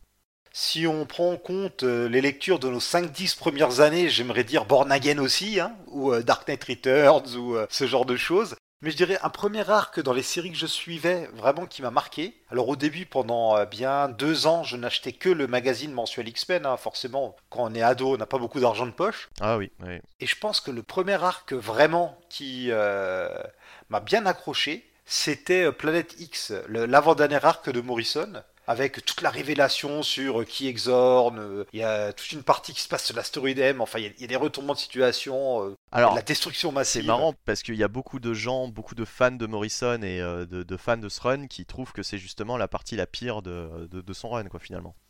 C'est pas le meilleur arc du run, ça je suis d'accord, mais sur le coup, je trouvais que c'était une bonne fin. C'était vraiment une fin où il dynamitait Moi tout. aussi, j'avais beaucoup aimé, hein, cela dit. En lisant, euh, en lisant comme ça, euh, d'une traite le run, euh, parce que je l'ai lu, je l'ai lu des années après, ce run-là. Je l'ai lu en deluxe. donc du coup, c'était, déjà une version intégrale du run en trois volumes. Et franchement, je m'attendais. on m'avait dit, tu vas voir, c'est un peu, c'est un peu différent ce qu'a fait Morrison. c'est peut-être un peu plus élitiste, un peu plus. Enfin, ça sort un petit peu du cadre des, des comics mainstream. Et au contraire, moi, j'avais trouvé ça très abordable pour n'importe qui. Oui, oui, c'est pas, c'est pas si élitiste que ça. Je vois pas d'où il non, sort non, non, ce, non, ce non, non, non, autant Morrison peut l'être euh, sur certaines séries. euh, Batman, c'est quand même très compliqué. Oui, oui, beaucoup plus. Autant sur les X-Men, je trouve que euh, son run est totalement abordable. Quand je disais tout à l'heure que j'avais commencé euh, les X-Men dans les années 90, j'avais très vite arrêté. Faute de budget, justement, comme tu viens de le dire, je me suis concentré uniquement sur Spider-Man pendant des années. Je me suis remis aux X-Men que dans les années 2000 avec justement ce run de Morrison. Et honnêtement, ça m'a vraiment remis le pied à l'étrier euh, des X-Men euh, sans aucun problème, quoi. Pour moi, euh, Morrison a fait du X-Men pur jus Bah, les thématiques sont là. hein. toutes les thématiques sont là. Alors oui, il y a des, il y a du- par- parfois il y a des, comment dire, il y a un graphisme, euh, des dessinateurs un peu particuliers. hein. Il y a du Frank Whiteley, etc. C'est sûr que ça tranche par rapport à ce qu'on a pu avoir avant et même ce qu'on a maintenant. Il a eu des problèmes au niveau des dessinateurs. On lui a quand même mis des dessinateurs différents, parfois appelés à la dernière minute au milieu d'un arc. Ça, c'était pas terrible. Ouais, Igor Corday et compagnie, mais franchement, dans la globalité, euh, non seulement j'ai beaucoup apprécié ce run, mais en plus, euh, voilà, je, je le trouve qu'il est, très abordable. Si vous n'avez rien lu des X-Men et que vous voulez lire le run de Morrison et que vous vous dites que euh, ça risque d'être compliqué, bah pas du tout, vous pouvez y aller. hein. C'était mon cas. En plus, faut savoir un truc, et c'est peut-être aussi pour ça qu'il était moins élitiste sur les X-Men que sur d'autres titres, que même sur la JLA qu'il a écrit avant, c'est que Morrison ne connaissait même pas vraiment les X-Men avant d'écrire le titre. Je crois qu'il n'en avait jamais lu ou très peu. C'est pour ça d'ailleurs qu'il fait des erreurs du genre, euh, il ramène Unus, qui est un personnage qui est principalement connu euh, par la façon dont il est mort. Et Morrison, il le sait pas, il le ramène. Bon, bah voilà. Là, les éditeurs n'ont aussi pas fait leur boulot. Enfin, tout ça pour vous dire que voilà, Morrison a vraiment abordé euh, les X-Men avec le peu de choses qu'il savait sur le titre. Ce qui fait qu'il ne va pas non plus nous sortir des éléments de continuité de derrière les fagots. Il va pas euh, essayer de se raccrocher à des vieilles branches. Il va vraiment écrire son histoire qu'il euh, qu'il imagine de A à Z et qui peut se lire indépendamment du reste de A à Z. Et pourtant, il n'y a pas plus, pas moins de continuité qu'avec les autres auteurs. Je- Enfin, moi, j'ai pas remarqué, tu vois, une absence totale de références. Au contraire, même, puisque même dès son premier épisode, il te ressort un Trask euh, et, euh, et les Sentinelles, quoi. Ouais, enfin, il sort un descendant de Trask. Enfin, oui, après, il pioche quand même dans les fondamentaux. Il, c'est pas totalement en dehors de la continuité. Mais disons qu'il ne cherche pas à faire. euh, c'est pas un Claremont, quoi. Qui lui veut référencer tout et tout et n'importe Oui. quoi. Un petit peu trop parfois d'ailleurs. Oui. En fait, j'y pensais. Enfin, je pensais quand même premier choc de lecture. En fait, il y avait euh, Morrison, mais au bout de, allez, ça faisait peut-être euh, un an et demi de comics, euh, ayant un peu plus d'argent de poche, j'ai commencé à acheter le deuxième mensuel de l'époque consacré aux X-Men, qui était Extreme X-Men, et il y avait une petite série de Extreme X-Men qui s'appelle X-Statix. Moi, le moment où j'ai pris le magazine en route, X-Force c'était déjà devenu X-Statix. Et je pense que là, vraiment, c'est peut-être là où j'ai pris ma plus grosse claque. Parce que, que ce soit au niveau déjà du graphisme, mais surtout de l'histoire, des thématiques, du ton, de la façon dont les personnages étaient dépeints, de la façon dont certaines intrigues se terminaient, j'ai été déstabilisé, mais dès le début, j'ai accroché. Et ça m'a montré, en fait, vraiment avec ce titre que euh, dans les comics, même mainstream, on pouvait avoir des choses euh, qui sortaient de l'ordinaire, voire qui étaient impertinentes. Bah, c'était limite euh, de l'indé, quoi. En- fait, ce qui ne disait pas son nom. hein. Ah oui, oui, oui, oui. Mais même de manière générale, euh, alors faudrait consacrer toute une émission à ça, mais toute la période de 2000-2001 jusqu'à 2003-2004, euh, Quesada a essayé d'insuffler un peu un souffle indé euh, dans de nombreux titres mainstream. C'était le but avoué. Oui, oui, totalement. Totalement. Alors, si on en a terminé avec ça, moi de toute façon j'ai déjà parlé euh, tout à l'heure de, premiers comics qui m'avaient euh, fortement marqué, donc je vais pas revenir dessus. Est-ce que vous avez eu des personnages favoris ou des univers favoris euh, très tôt quoi Enfin, je veux dire, euh, quels étaient vos premiers personnages favoris ou vos premiers univers euh, comics euh, favoris quoi? Qu'est-ce qui vous intéressait? Vas-y, Jonathan, là, on a pas mal parlé, nous. Ah non, non, vas-y, vas-y, j'ai- commencé deux Oui, fois. oui, oui, Oui, oui, oui, oui, oui, Je suis pas pressé. Je vais aller faire le passage. Allez, bah, allez, j'y vais, j'y vais. Bah, bah pour moi, c'est simple, ça a été les X-Men. Euh, C'est vraiment euh, ce qui m'a donné envie de me mettre aux comics. J'ai adoré d'emblée et j'en suis jamais vraiment sorti. J'y reviens toujours aux X-Men. Je ne peux pas m'en éloigner. euh, Tous les chemins m'y ramènent à nouveau. Et pendant longtemps, quand je pouvais m'acheter peu de comics, je me concentrais vraiment sur cet univers-là. Et il y avait un personnage ou quelques personnages qui vraiment avaient ta préférence dans les X-Men, du coup? Ouais, mais ils sont une dizaine, donc ça va être trop long de les énumérer. J'avais pas un seul personnage en particulier que j'appréciais. Je les aimais vraiment tous. Et en fait, assez tôt, j'ai quand même compris que, notamment pour les titres euh, d'équipe, ce qui importait, c'était plus euh, ce que le scénariste avait à dire que le personnage en lui-même, quoi. J'ai vraiment très tôt adhéré euh, à, ce, à cette idée que il n'y a pas de mauvais personnages, il y a des mauvais scénaristes. Alors après, évidemment, il y a des personnages ou des thématiques qui nous touchent plus. Mais moi, dans les X-Men, on va dire le gros, les, X-Men les plus emblématiques. gros, hein, gros. Wolverine, le Fauve, Diablo, Iceberg, c'est vraiment des personnages euh, auxquels j'ai accroché euh, d'emblée, quoi. Ok. Et Jonathan, toi, alors du coup, euh, le, personnage vers lequel tu avais envie d'aller ou, de lire ou de suivre? Je dirais que ce qui m'a vraiment accroché aux comics proper à l'époque, alors que bon, j'ai commencé par Batman, et ben c'est aussi les X-Men, tu vois. Finalement, les histoires de Batman en comics, alors c'est vrai que c'était une période aussi avec Kelly Jones, avec comment il s'appelait, Doug Munch, qui n'est pas forcément la plus facile. Hein. Il y avait avant, euh, bon, euh, euh, enfin, je dirais, comment ça s'appelle Avant Prodigal Son, comment c'était C'était bah, Nightfall. Hein. Nightfall. Je suis con, Nightfall. Bon, alors c'était pas forcément les périodes les plus faciles pour pour entrer dedans, quoi. Mais mais vraiment, c'est c'est des X-Men. Déjà le dessin. Bah forcément dans les années 90 au dessin les X-Men il y avait tous les rockstars qui passaient donc donc du coup, c'était euh, euh, plutôt avantageux pour ça. Et puis euh, les histoires en général, j'aimais bien les histoires d'équipe, j'aimais bien aussi les histoires qui étaient, étaient dépeintes avec les X-Men. Et puis je dirais qu'aujourd'hui, bah, le personnage qui me garde un peu dans, dans les comics, bah, je reviens à Born Again, c'est Daredevil. Quoi. C'est vraiment le personnage que je peux me relire les, les runs de Bendis, de, de Brubaker, et puis, euh, puis derrière ce qui est arrivé. Euh, enfin, vraiment, je trouve que. Andy Deagle. Ouais, bien sûr, Andy Deagle. Mais cela dit, euh, c'était c'était pas si mal, franchement. C'était bien. Franchement, c'était pas si mal. Oui, oui, mais oui, c'était pas si mal. C'était pas si mal. Et aussi, il a fallu qu'il fasse avec la fin de, Shadowland, enfin avec euh, C'est ça, c'est ça. Ouais, ouais. Je pense que je pense que c'était plus l'éditorial qui, qui, a chié sur son sur, sur ce qu'il voulait faire. On pourrait faire une émission, euh, si on veut, une fois sur Shadowland, mais franchement, je trouve que le concept d'arriver à ce concept-là, c'était une suite logique de 10 ans sur Daredevil on pourrait faire un jour effectivement un comics run sur euh, Andy Deagle sur Daredevil. Hein. C'est un run, euh, un run de comics. Euh. Ah bah totalement. Parce que voilà, le problème de, Shadowland en soi, c'est la fin quoi. C'est le côté ah bah non, on, s'est trop amusé pendant 15 ans, bah non, range tout quoi. Allez, terminé quoi. Et c'est ça qui est dommage. Et ça casse tout. Et Andy Deagle, bah après, démerde-toi, fais-nous un reborn. Shadowland, de mémoire, je crois que c'est 2010 ou 2011. 2010, ouais. C'est grosso modo la même période que Fear Itself. Peut-être qu'il y a eu un effet Fear Itself, par exemple Fear Itself, c'est vraiment pas terrible, hein, c'est vraiment même naze Fear Itself, mais à la base ça devait juste être un arc euh, de Thor ou un crossover entre Thor et Captain America. Enfin c'était vraiment Fraction qui avait euh, sa petite histoire. On lui a dit non non non, t'en fais un gros event, on a gonflé le truc, et peut-être que c'est aussi ce qui est arrivé à Shadowland. Oui, peut-être. Et donc, euh, parmi les X-Men, parce que peut-être tu t'avais posé la question à Marty, euh, quel était éventuellement le perso que j'aimais beaucoup Et j'avoue que euh, à Wolverine, bien sûr. Attends, le Wolverine, je dirais jusqu'à jusqu'à la fin des années 90. Franchement, j'ai aucun problème avec lui. Hein.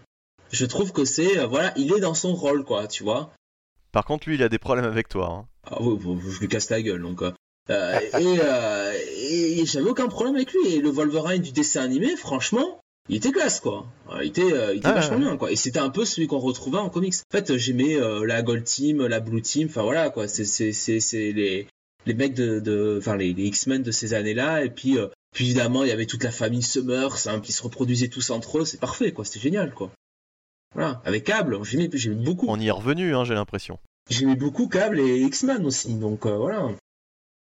Et oui, Wolverine, euh, je pense que le moment où tu as décroché, c'est le moment euh, à House of M où euh, il y a eu ce Wolverine qui s'est rappelé de son passé. Bah déjà, bon, moi ce qui m'avait un peu un peu choqué, c'était dans le run de Morrison, le côté Cyclope qui se met comme ça du jour au lendemain à tromper Jean Grey, quoi, tu vois, à se mettre avec Emma Frost, et puis enfin, tout ce truc-là, tout ce triangle amoureux, je dis oh ça va, quoi.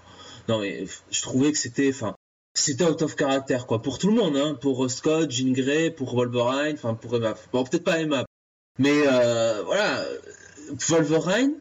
c'est vrai que derrière, ce côté-là de toujours revenir à son histoire, toujours revenir à son passé, je trouve que c'est un boulet qu'on lui a mis au pied, alors qu'en fait, ce mec, il n'a pas besoin de ça, quoi. Et il était très bien comme il était.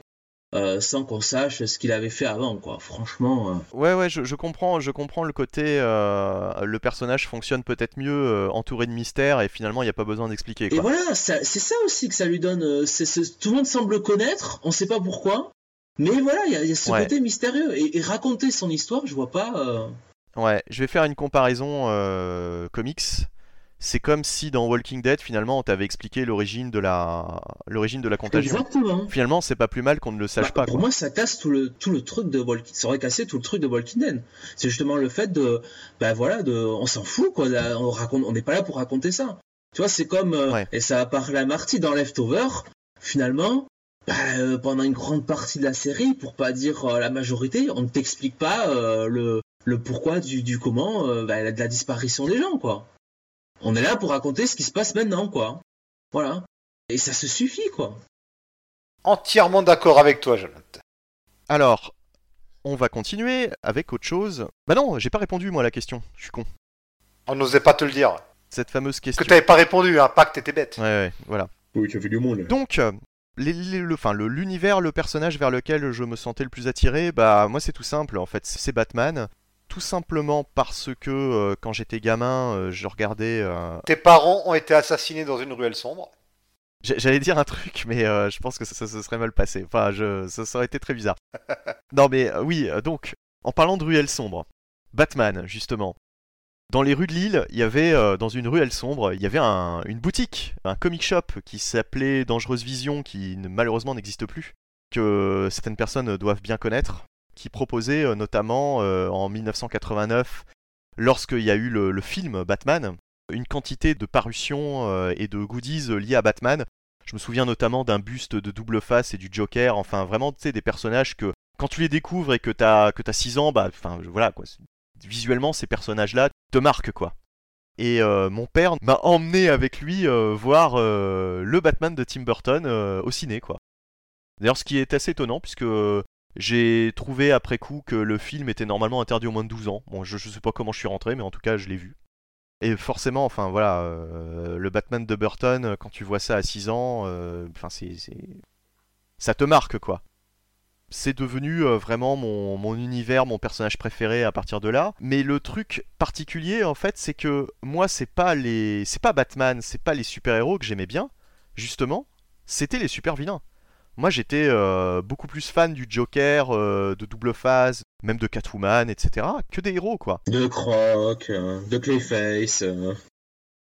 Bah Clayface j'adorais quoi. Quand j'étais gamin, le dessin animé, les épisodes avec Clayface, j'étais super content. Ah pareil. Mais de Talia, évidemment, de Talia, merde. Mais oui, mais oui. Mais dans le Batman des années 60, qui passait à l'époque dans Sam Dynamite, le truc c'était que chaque semaine, la question c'était de savoir qui allait être le vilain quoi. Qui allait être le méchant. Et euh, selon qui c'était, euh, l'épisode allait être plus ou moins bon. Alors j'espérais bien sûr que ce soit le Joker euh, assez souvent, puisque c'était quand même mon perso préféré, quoi, ce satané Joker. D'ailleurs, quand j'étais gamin et que je jouais avec d'autres à Batman, à ce genre de, ce genre de conneries, quoi, je voulais toujours être le méchant. Moi, je voulais pas être, je voulais pas être Batman. J'en avais rien à foutre, quoi, de, de Batman. Et je pense vraiment que un bon univers de super-héros, c'est avant tout un univers où il y a de très bons super-vilains. Voilà. Et euh, j'ai retrouvé un petit peu un petit peu ça dans Spider-Man, quoi, dans les années 90. Euh, alors comme je disais tout à l'heure, on n'avait pas de DC publié en France, malheureusement. Ou en tout cas très très peu. Hein. C'était des albums, euh, comme tu dis, Jonathan, fer blanc et compagnie, mais, mais c'était peau de chagrin, quoi, dans les années 90. Et du coup, dans les années 90, comme il y avait quasiment que Marvel, bah c'est peut-être pour ça que je me suis tourné vers Spider-Man parce que j'estimais que Spider-Man avait quand même une galerie de super vilains assez, euh, assez intéressante quoi, qui se rapprochait peut-être un peu de ce qu'avait Batman. Alors, la galerie de super vilains de Spider-Man est quand même en deçà de celle de Batman. On fera pas mieux que Joker, double face, etc. Mais bon, euh, Mysterio, euh, le bouffon vert, etc. Le, le vautour, allez, j'avoue du mot, je suis. Le caïd ben, le Kaïd qui, euh, je trouvais que c'était une erreur dans le dessin animé de le mettre comme méchant principal euh, de Spider-Man, puisque pour moi c'était plus un méchant de Daredevil. Ah, bah, il y a débat. historiquement, à la base, il est plus chez euh, Spider-Man. Exactement, exactement, Jonath, t'as raison. Si on regarde effectivement la période Stanley, John Romita Sr., le Caïd, c'est un ennemi régulier de Spider-Man. Mais c'est vrai que ça s'était un peu perdu avec les années et que du coup, euh, dans l'inconscient collectif, c'était devenu plus un ennemi du, de Daredevil. Ouais, mais il fournit un bon fil rouge sur toute la série. Ouais. Bah, disons la version Kaïd très euh, très implacable quoi tu vois euh, c'est plus Miller Ouais. euh, qui en a fait ce vraiment parce que je vais pas dire que c'était une blague avec Spider-Man mais bon on n'était pas là non plus là euh. Si, si, oui, oui, non, mais c'était beaucoup plus léger. Puis même dans les années 60, euh, le euh, qui fait face à Spider-Man, euh, qui ressemble plus au Caïd de l'animé, même s'il est plus menaçant dans les comics quand même, c'est quand même beaucoup plus léger qu'un Born Again, quoi. Là, on est vraiment sur du... euh, sur le Caïd qui va essayer de dérober la tablette du temps euh, pour avoir la jeunesse éternelle, enfin, tu vois, ce, genre, de, truc. Et c'est jamais très méchant, quoi. Il y a pas de... Il va pas tuer, euh, va pas tuer tout l'entourage de Spider-Man. Il va pas faire aussi fort que, Norman Osborn, quoi, par exemple. Oui, oui, c'est sûr.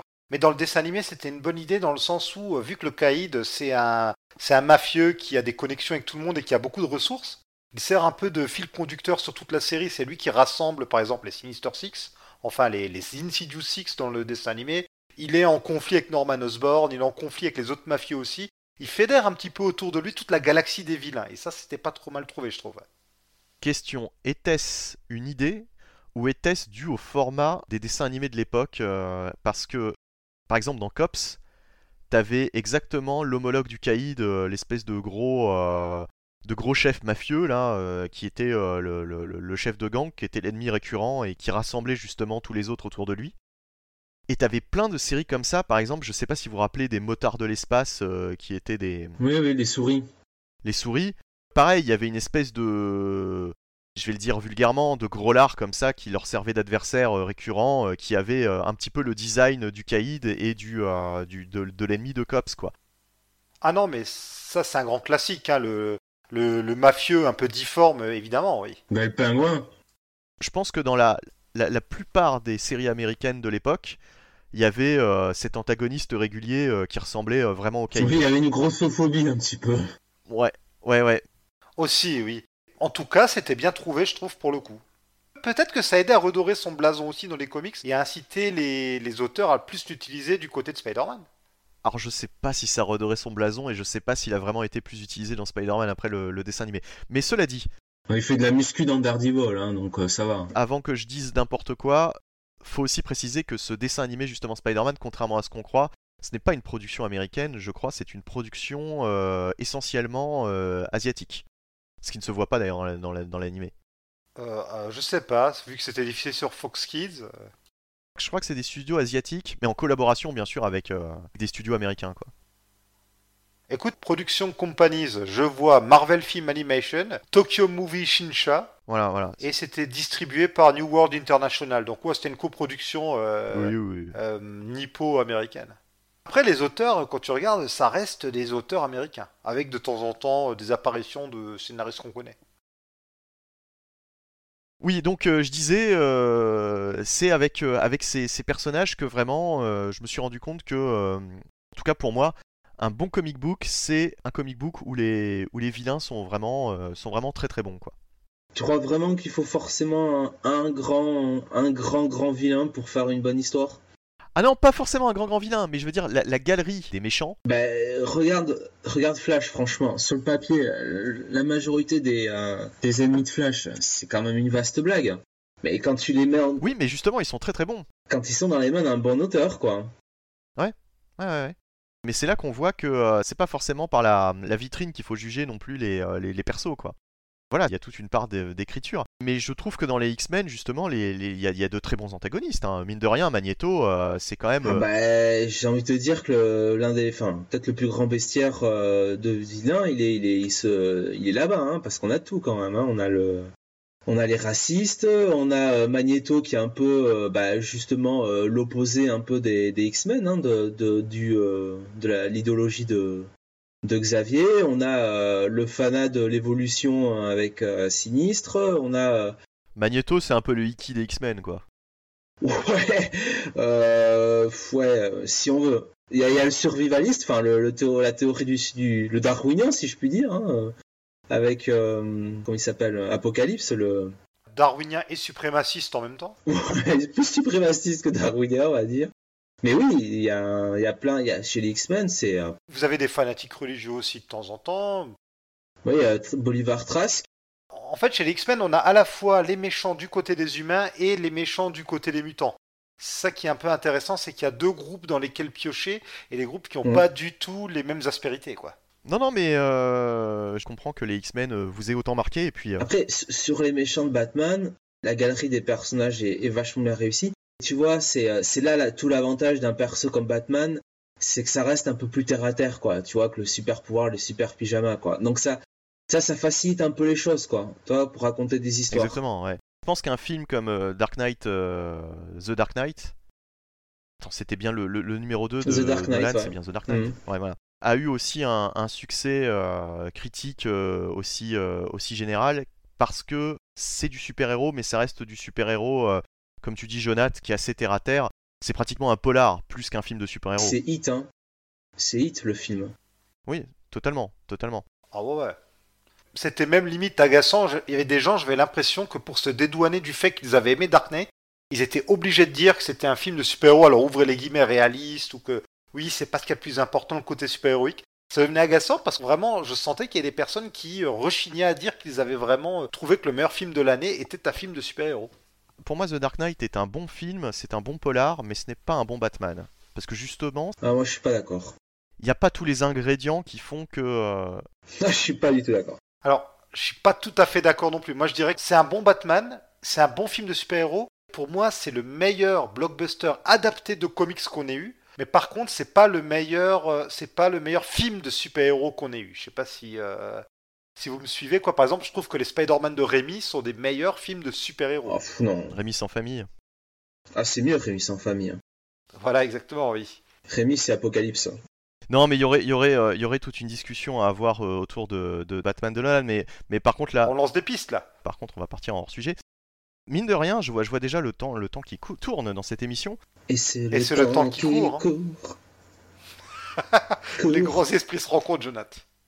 Alors, est-ce que Changer les plaisirs. je sais plus, putain, j'allais vous poser un truc et je sais plus du coup. plus orgueilleux. Merde, merde, merde, merde, merde, putain, ce, ce moment-là va falloir le Parce que couper. le temps qui court. Et alors sinon, comment êtes-vous devenu lecteur régulier à force? Parce que là, on a parlé de toutes, les, de toutes nos incursions euh, diverses et variées, euh, nos, nos points d'entrée dans les, dans les comics, mais euh, qu'est-ce qui vous a vraiment... À partir de quel moment, en fait, vous êtes devenu un, un régulier, euh, un lecteur régulier et assidu, quoi? Eh ben, tu vois, pour ma part, comme je disais avant, mon premier euh, X-Men, c'était le X-Men 67. ça, ça, à force, on va, on va, on va le savoir, hein, on va le savoir. Non, non, mais alors attends, attends. Oui, je sais, non, mais vous en foutez de ma vie, hein, je m'en doute bien. hein. Non, non, mais je veux dire, le, ce numéro, quoi, ce numéro, euh, le numéro 67, on, on Tu l'aura vas tu vas retenu. savoir pourquoi C'est parce que je suis devenu lecteur assidu à partir du 69. Puisque le 68, je l'ai tout simplement loupé. c'est que, comme je vous le disais, bah, pour trouver les comics, j'en trouvais pas près de chez moi, ça dépendait de quand j'allais en ville. Et bien, tout simplement, j'ai loupé le X-Men 68. Donc, il a fallu que j'attende le 69 pour vraiment, là, par contre, ne plus louper les numéros. Mais en fait, dès le 67, j'ai été totalement happé. J'ai été pris dans la machine et j'en suis plus jamais sorti. Et du coup, alors, tu as continué pendant des années à lire du X-Men? Ou tu as étendu ton, assez rapidement ton, ton champ de vision C'est printemps 2002, quelque chose comme ça que je commence. Et puis euh, ensuite, j'ai assez étendu puisque je suis passé à Extrême. Et euh, vers, euh, ça devait être janvier 2004, quelque chose comme ça. euh, j'ai tenté pendant un an Ultimate X-Men, que j'ai arrêté au bout d'un moment un peu faute de moyens. Et je sais pas si vous vous rappelez du magazine Maximum X-Men. Alors là, franchement, ça me dit rien comme ça. Et il y avait quoi dedans, du coup? C'était un magazine où il y avait deux numéros, deux épisodes VO par mois dedans. Et on changeait de série un mois sur deux. En gros, les mois pairs, c'était Mystique. Les mois impairs, c'était euh, New Mutants, qui par la suite avait été remplacé par euh, le titre de Malicia. Et euh, j'avais suivi, mais uniquement par contre la partie mystique. Encore une fois, faute d'argent, tout ça. Quoi. Série de Brian Cavone qu'il faut vraiment lire si vous ne l'avez jamais vue, parce qu'elle est vraiment, elle vaut le coup. hein. C'est une très très bonne lecture. C'est un récit d'espionnage qui introduit euh, d'ailleurs un réseau d'espions de Xavier qu'on n'a jamais revu depuis, avec notamment le personnage de Shortpack que j'aimais beaucoup et qui a complètement disparu, qu'on n'a plus jamais revu après. Attends, qu'il n'y ait pas de confusion. Brian Kevogan, euh, de, de Oui, White the Last ouais. Man, d'accord. Exactement, ouais, lui-même, ouais. C'était avant qu'il euh, s'attaque aux X-Men, euh, au Ultimate X-Men. D'ailleurs, Ultimate X-Men, j'ai lu, euh, en gros, j'ai pris à la même époque, c'était au milieu de la, du dernier arc de Millard. J'ai eu toute la période Bendis, puis après j'ai arrêté pour justement suivre Millard sur Spider-Man, parce qu'en VF, on allait avoir son titre dans le mensuel Spider-Man, et je voulais un petit peu varier, les, varier un peu mes lectures, mais là, encore une fois, Faute d'argent, j'ai arrêté au bout de quelques mois. Puis finalement, avec euh, l'arrivée du titre New Avengers dans Marvel Icons, ça je crois que c'est septembre 2005, quelque chose comme ça. Là par contre, euh, j'ai commencé Marvel Icons du coup le Marvel Icons 5, et là j'ai pu arrêter jusqu'au bout de la série. Là vraiment, euh, je me suis lancé dans une diversification de ce que je disais. Ok, et toi Jonathan, du coup pour ta part, alors... Comment je suis devenu un lecteur régulier? Alors ça, à partir de quand? euh, C'est compliqué à dire. Euh, bah, bah, le souci c'est que euh, on finit toujours par devenir plus régulier forcément quand le, le portefeuille devient plus extensible. Donc, donc fatalement c'est plus arrivé quand j'ai quand j'ai dépassé la vingtaine et que voilà j'ai commencé un petit peu à, avoir un peu d'argent. Avant je bon je je suivais quand même les histoires mais je faisais des passes, ouais. Oui, je faisais des passes. J'avais une autre identité, euh, je m'appelais Mademoiselle Jonas. Ah, ah j'ai le visuel J'ai le visuel de l'enfer, putain Bonjour, je viens voir Madame Jonas non, non, non, non, non. mais bon, bref. Cette émission est hors de contrôle. Et, donc, effectivement, quand la, quand la poche a été plus extensible, pas la poche de kangourou, évidemment, quand la poche a été plus extensible, ça m'a permis de, bah, de pouvoir, euh, je dirais, acheter les, les comics de manière euh, plus soutenue, en, euh, comment dire, en, en kiosque. J'ai enfin trouvé le mot. Ouais, mais c'était quelle série du coup hein? Alors, quand, quand on est vraiment arrivé sur d'ici chez, chez, chez Panini, voilà. Ouais. Donc on est sur la fin des années 2000, début des années 2010, et, et, et voilà, là j'ai vraiment, j'ai vraiment commencé à en acheter régulièrement. Parce qu'après, c'était Bon, j'en lisais beaucoup, j'en achetais aussi euh, pas mal, euh, notamment dans les années 90, et puis dans les années 2000, un, peu moins, parce qu'il y avait les mangas. Alors, et tu vois, on peut pas, on peut pas tout acheter non plus. Et puis, euh, il y avait aussi les jeux vidéo, hein, avec, bon, c'était quand même la période dorée avec la PlayStation, la PlayStation 2, donc bon. Et les vrais livres, messieurs, les livres sans images, avec juste ça existe. Il y a vraiment des livres sans images. Moi, une fois que. À quoi ça sert? Moi, j'ai juste mon château brillant euh, sur ma table de nuit, c'est bon. Hein. Mémoire d'outre-temps, mais voilà. Moi, je l'ai dans mon assiette, mon château brillant. Bien sûr, voilà. Ton château brillant qui n'a pas bougé d'ailleurs de ta table de nuit depuis 20 ans, quoi. Tu y as toujours pas touché. Non. Bah, vous savez quoi, mine de rien, le fait que je continuais quand même à acheter des magazines à côté de temps en temps, ou ben tout simplement que j'étais quand même lecteur de SF et de fantasy, bah, ça a impacté pas mal personnellement mon, budget comics aussi. Ah mais de toute façon, euh, enfin, ce que, ce que dit Jonathan, c'était quand même important, c'est qu'il y a plein de périodes où, certes, je lisais des comics, mais justement, ça me donnait envie aussi de lire un petit peu d'autres sortes de, littérature. Que ce soit du manga, que ce soit des romans ou que ce soit du franco-belge, il y a forcément des, moments où tu as envie de. envie d'aller voir ailleurs, quoi. C'est pas possible pendant, pendant des années de ne lire que du comics. Enfin, en tout cas, moi, je, je trouve ça impensable. Et surtout que du mainstream. Et oui, à plus forte raison. À plus forte raison, puisque euh, l'explosion finalement de l'indé, euh, on va dire l'indé grand public, euh, c'est début 2010, avec la multiplication des titres chez, chez Image. Oui, oui, oui, oui. On en a vraiment eu beaucoup pendant toute cette dernière décennie. Alors il y en avait déjà avant, hein, me faites pas dire ce que j'ai pas dit, mais je veux dire c'était moins, moins grand public, quoi. C'était plus, plus pour les initiés.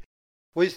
À part les grandes séries qu'on connaît tous, du type pas euh, Preacher ou de Sandman, euh, etc. Enfin, ça, c'est des trucs, euh, je veux dire, tout le monde connaît un petit peu, quoi. Et en plus, c'était du Vertigo, donc du DC, quoi. C'est ça. Mais bon, ça reste quand même de l'indé. Ouais, ouais, bien sûr. Bah alors moi, de toute façon, j'ai déjà plus ou moins répondu à cette question tout à l'heure, puisque c'est vraiment 95, c'est à peu près tous les 10 ans, quoi. 95, c'est vraiment au moment où je me suis mis à, à lire, euh, alors surtout Spider-Man, hein, puisque euh, argent de poche oblige, je pouvais pas acheter 36 euh, trucs.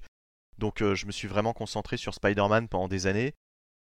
Et puis début des années 2000, bah 2005, 2005, quand Panini a racheté les droits d'essai, je me suis mis à lire du Batman à nouveau. Et puis de fil en aiguille, Marty, tu parlais des Marvel Icons avec, avec Spider-Man qui arrive dans les Avengers. C'est vraiment le moment où, aussi bien en VO qu'en VF, euh, je pense que Bendis nous a bien eu. C'est-à-dire qu'en mettant Spider-Man dans les Avengers et puis en mettant euh, Wolverine également dans les Avengers, moi je suis allé lire du Avengers parce qu'il y avait Spider-Man, et du coup en lisant du Avengers, je me suis dit tiens, je lirais bien du Captain America, je lirais bien du Iron Man.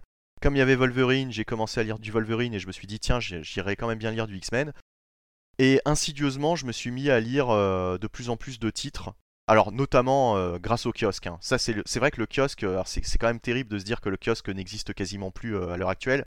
C'était une porte d'entrée considérablement intéressante quand on voulait lire un maximum de choses pour pas grand chose finalement, puisque finalement, un kiosque à l'époque, pendant très longtemps, c'était 3,90€. Exactement. Le kiosque basique avec 4 séries régulières, c'était juste 4 euros, quoi, même pas 4 euros. En fait, c'était Spider-Man et X-Men qui étaient un peu les, têtes de gondole qui. Euh, il me semble d'ailleurs que pour Spider-Man, ils ont, et X-Men sans doute aussi, ils ont révélé que c'était limite à perte. Mais ils étaient moins chers que les autres titres, comme les titres Heroes, euh, Avengers et compagnie, qui là étaient plutôt à 4,40 parce que c'était. Euh, c'était les titres qui amenaient les lecteurs, quoi. Et puis voilà, ouais, entre 3,90 et 4,40, c'était ça les deux prix. Vous aviez des magazines avec 3 ou 4 séries à suivre chaque mois. Pendant des années, parce que c'est vrai que les prix ont augmenté considérablement ces dernières années, mais ça s'est fait très très vite finalement l'augmentation euh, des prix Panini, on les a eu à partir de 2016-2017 par là. Oui, ouais. Alors que pendant une bonne décennie, voire plus, on avait euh, des prix euh, qui étaient relativement stables. Pendant des années, le X-Men, le Spider-Man, le mensuel régulier, c'était 3,90 quoi, pas plus. Voilà, ouais. Après, ça a peut-être un peu augmenté avec le temps, mais c'est vrai que c'est vraiment les dernières années. 4 euros à un moment donné, ouais. Voilà, ouais. Honnêtement, c'était assez simple, quoi, quand même, de suivre au moins les séries principales régulières euh, pendant des années grâce au kiosque, quoi. Ouais. Et enfin voilà, quoi, c'est vraiment ce qui m'a fait lire énormément de comics euh, de manière régulière, c'est le kiosque, euh, que ce soit Marvel ou DC. Alors après, avec l'arrivée d'Urban en 2011, bah pareil, les kiosques Urban avec vraiment pour 5-6 euros, on avait là c'était 5-6 titres dans chaque mensuel, quoi. Encore une fois, le, prix était, était parfait, quoi. C'était vraiment une offre, une offre intéressante. Et euh, on avait euh, trois ou quatre mensuels réguliers. Euh, Batman Saga, Justice League Saga et Superman Saga, je crois. Enfin, en tout cas, c'était un truc, c'était un truc comme ça. Non, c'était Green Lantern, Green Lantern Saga, puisque Superman était dans le Justice League pendant un moment.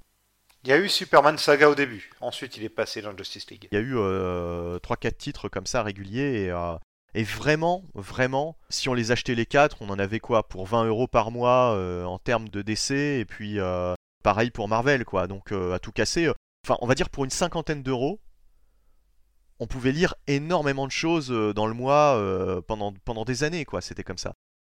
Il y avait même sur les, fascicules de d'Urban Comics, il y avait même pour le même prix, il y avait, ils avaient monté jusqu'à 6 singles dans, dans, le, dans le même mensuel. Oui, il l'a dit Benny avant, ouais. Alors que chez Panini, ah, ils sont montés à un moment donné à 5, il me semble. Qui, êtes-vous, monsieur? Qui êtes-vous, monsieur? Qu'est-ce que vous voulez? Bonjour, c'est mademoiselle Jonathan C'est pas possible. En fait, chez Panini, on pouvait avoir du 6, voire même très exceptionnellement du 7 numéros euh, dans tout ce qui était les extras, les hors-série.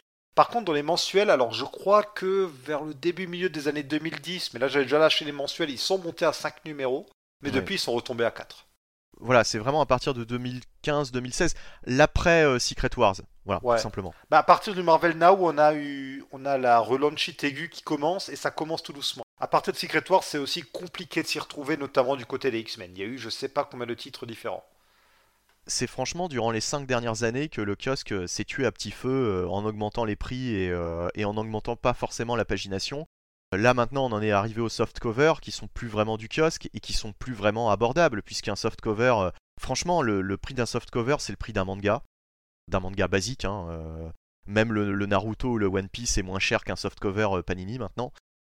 Lire des comics à l'heure actuelle, c'est vrai que ça devient un, divertissement de luxe. Ce n'est plus abordable pour le jeune public ou pour le gamin qui aura de l'argent de poche. Et c'est vraiment dommage. C'est vraiment une page qui se tourne je sais pas comment les nouveaux lecteurs, la jeunesse, vont pouvoir se tourner vers le comics euh, facilement dans les temps à venir. D'un autre côté, une bonne chose chez Panini qu'il faut même signaler, c'est que depuis 10 ans, on a vraiment une accélération de ressortie de choses en librairie. On a vraiment euh, beaucoup de collections euh, qui reprennent la plupart des séries régulières qu'on a dans les kiosques ou maintenant dans les softcovers. C'est peut-être ça maintenant le point d'entrée pour les jeunes lecteurs. Bah moi j'ai envie de te dire la librairie, euh, franchement surtout la librairie Panini, c'est plutôt un, c'est plutôt vers les vieux cons euh, élitistes, euh, dont, on fait partie. Hein, je dis ça de manière ironique, mais qu'elle se tourne parce que je vois pas un, gamin qui va mettre 30 euros. On est élitiste, mais on n'est pas vieux con quand même. Oui, enfin voilà. Mais je, vois pas un gamin qui va mettre 30, 35 euros dans des, dans des intégrales, quoi. Tu vois ce que je veux dire? Ah oui, non, ça non. Non, non, mais moi je parlais plus, tu vois, des collections. Alors maintenant, c'est plus des collections Marvel Now, c'est Enfin, l'équivalent des TPB alors qu'ils sont tous par contre en dur. Mais ça coûte, euh, ça coûte facilement une vingtaine d'euros, donc euh, tu vois, tes parents à l'heure actuelle. Euh... 16-17, non Je sais plus. Ouais, mais enfin, la barrière psychologique de 15 euros est, déjà dépassée. Puis, euh, oui, t'as raison, ouais. Tu vois, quand je te dis un One Piece, c'est 6,90€, je crois. On va dire 7 euros. Enfin, voilà, ton gamin te demande de la lecture. Autant lui prendre deux One Piece, deux volumes, que lui prendre un Deluxe à 17 ou 18 euros, euh, déjà ce sera plus cher et en plus euh, il aura finalement moins de lecture quoi. Oui, c'est pas faux, oui. Franchement, autant lui prendre un One Piece tout court hein, que les comics. Hein. Je dis ça comme ça. Hein. On a compris que tu roulais pour les mangas, monsieur Jonath. Pardon, madame Jonath, tu es démasqué. Mademoiselle, je vous prie. Pas de respect. Ah, t'es un agent euh, des éditeurs de manga en fait, qui est là pour s'aborder notre émission. Je suis un agent des Oda. Non, mais euh, de toute façon, c'est vrai que le, manga a su rester euh, abordable. Ah, il y a quand même eu, il y a quand même eu des hausses, hein. Faut aussi. Euh, non, non, il y a quand même eu des hausses, mais je veux dire, sur les séries, tu sais, hors format, tu sais, les, les, les, trucs un peu, un peu plus prestigieux à 10 euros, etc. Pas mal de séries aussi qui sont plus aux alentours de 10 euros, je suis d'accord. Mais je veux dire, les séries grand public, les One Piece, les Naruto, etc., c'est toujours resté abordable. C'est ça que je veux dire. En tout cas pour l'instant. T'as quand même eu une, euh, une, petite augmentation, quoi. Bien sûr. On a, on a quand même euh, bah, un petit euro, quoi, quand même, hein, je pense, hein, mm. déjà. Hein. Ouais, ouais. Euh, j'ai plus les, plus le tarif actuel, mais. Mais par rapport aux comics et surtout par rapport aux comics au kiosque, c'est incomparable. Enfin, je veux dire là. Regarde, maintenant on est quand même sur du sur du 6,90 quoi. Bah, c'est ce que j'ai dit tout à l'heure. c'est ce que j'ai dit il y a 30 secondes. Oui, c'est mademoiselle Jonathan, c'est pas monsieur Jonathan. Voilà, donc 6,90. Je t'assure que, euh, en tout cas, euh, alors One Piece, l'éditeur, c'est euh, c'est Glénat. Il y a quand même une époque où c'était plus aux alentours de 5, 5,50, quoi, tu vois. Bien sûr, bien sûr, mais quand tu sais que le kiosque, avant, c'était au plus, au plus, par exemple chez Urban, autour de ce prix-là, bon bah, enfin voilà, enfin, t'avais de la lecture, quoi. Pour ce prix, ça allait, t'avais de la lecture. Mais par contre, maintenant, ah oui on a dépassé allègrement les, euh, euh, les, les, 7 euros. C'est-à-dire que sur un kiosque, enfin il n'y a même plus de kiosque, mais sur les soft covers, on est plus environ à 10 euros, quoi, quasiment. Quasiment, on est à 9, 9 je sais plus combien, quoi, à force. On est au prix des premiers 100% euh, Marvel, donc qui étaient les premières parutions librairie, quoi, à l'époque. Donc voilà, on crève le budget, quoi. Moi, je trouve que les comics, c'est vraiment devenu un truc d'élitiste, quoi. C'est comme aller se faire un, un resto japonais, euh, voilà, tu vas pas manger des sushis tous les soirs parce que la paire de sushis à 4 euros, bah, ben voilà quoi, vaut mieux te faire un McDo quoi à ce prix-là. Bah disons que quitte à aller, euh, quitte à aller dans, voilà, enfin quitte à aller euh, manger des sushis, effectivement, autant aller dans un, autant les casquer. C'est malheureux à dire, mais autant aller en manger dans un bon quoi. Oui c'est ça. effectivement. C'est ça, Mais les comics, les comics, tu vois, ça, devient, ça devient un peu, un peu pareil quoi. C'est. Ah oui. Tu veux lire une bonne histoire, bah ok, mais euh, va falloir mettre le prix quoi. Mais du reste, regarde, enfin déjà t'es es même limité par, euh, par les parutions tout court, hein, parce que Daredevil aujourd'hui, euh, moi le rythme de parution, il est, enfin je veux dire, le mec qui veut acheter en, kiosque, bah il est, il est baisé, hein, pour ainsi dire quoi. Bah de toute façon Daredevil en kiosque, ça n'existe même plus quoi. Voilà, c'est ce que je veux dire quoi. Tu vois, c'est que déjà t'es tu veux lire Daredevil, tu peux pas quoi. Enfin, si tu peux, mais. Tu es obligé de te tourner vers la librairie et c'est pour ça que je te dis, c'est vraiment devenu un truc élitiste quoi. Celui qui veut lire ce, perso, il va devoir se tourner vers des bouquins qui coûtent facile 15, 16, enfin entre, entre 15 et 20 euros, voire plus quoi finalement. Donc euh, faut avoir le budget quoi, c'est vraiment particulier quoi. C'est pour ça que je fais des passes hein. Marty, hmm. peut-être Oui, je suis là, je vous écoute religieusement. Ouais non, mais peut-être une réaction par rapport à cette hausse de prix fulgurante des dernières années, du coup, euh, qu'on a. C'est vrai que euh, on a vécu à une autre époque où c'était beaucoup plus simple euh, d'accéder aux comics. Oui, bah alors après, il y a peut-être des données qui nous échappent, hein, toute la crise du papier, la crise de la presse, ce genre de choses. je pense que ça doit quand même pas mal jouer aussi dans l'augmentation euh, des prix. Je pense qu'on a vraiment connu euh, l'âge d'or, hein, la fin de l'âge d'or. Je pense notamment bah, les années 2010, 2011, 2012, par là, un peu avant le Marvel Now, où chez Panini, on avait encore des prix abordables pour les kiosques. C'est vraiment une période où Panini a quasiment sorti tout ce que Marvel produisait. Mais vraiment, hein, c'est impressionnant de voir. Il n'y a aucun moment avant et après où ils ont sorti autant de titres. Peut-être même un peu trop, qui sait. Mais en tout cas, euh, oui, on, peut oublier nos bonnes vieilles euh, méthodes. Comment dire? Pour moi, je sais que euh, le goût du kiosque que j'avais, ça fait longtemps que je l'ai perdu et que je ne le retrouverai plus. J'ai été un peu dégoûté, pas que par les politiques de Panini, hein, je parle vraiment pour Marvel parce que je suis avant tout lecteur de Marvel. C'est aussi Marvel tout court qui m'avait un peu laissé de côté avec certains relaunchs qui me plaisaient pas trop, notamment du côté des X-Men. J'étais un peu, un peu saoulé de ce qu'ils en faisaient depuis quelques années. Et euh, là, par contre, je, suis vraiment attristé pour les jeunes lecteurs parce que, comme tu le disais, Benny, c'est super cher les softcovers. Déjà, il faut avoir une librairie près de chez soi qui en vende. Ou alors un kiosque qui fait de la librairie. Bah justement, tu m'ôtes les mots de la bouche. Panini a pas arrêté de dire non, mais vous trouverez ça dans les kiosques qui font de la librairie, il y en a partout. Non, c'est faux. Il n'y en a pas partout. Oui, parce que c'est la décision du gérant, tout simplement. Exactement, oui. Je crois qu'on l'avait déjà dit dans un autre podcast il y a un ou deux ans, mais je crois que j'avais déjà dit ça, mais si aujourd'hui j'avais de nouveau 14 ans et que je voulais me mettre au comics, je ne pourrais pas. Je ne pourrais pas techniquement m'y mettre, je n'aurais pas la possibilité parce que euh, il n'y aurait aucun point de vente près de chez moi qui pourrait m'en proposer. Et quand bien même, comme tu le dis, le prix est aberrant. C'est combien le softcover 7, 8 ah maintenant c'est dans les, dans les 8 voire les 9 euros je crois. Je crois les derniers c'est euh, carrément euh, on a dépassé la barre des 9. Voilà, bah tu sais quoi à ce moment-là, bah, je vais plutôt attendre plutôt que de prendre un magazine où alors c'est cool, il y a plein de séries, il y a des séries que peut-être que il y a peut-être des pépites que je n'aurais pas lues euh, sans ça. Il y a aussi ben, des bouses que je me serais tapé avant, on s'en fout. Bon, allez, c'est dedans, c'est pas grave, le prix est pas cher. Bah là, bah, plutôt que de prendre un magazine à 7 euros, j'aimerais peut-être pas tout. Bah, je vais attendre quelques mois que l'arc complet sorte en relié euh, à 16-17 euros, et puis voilà.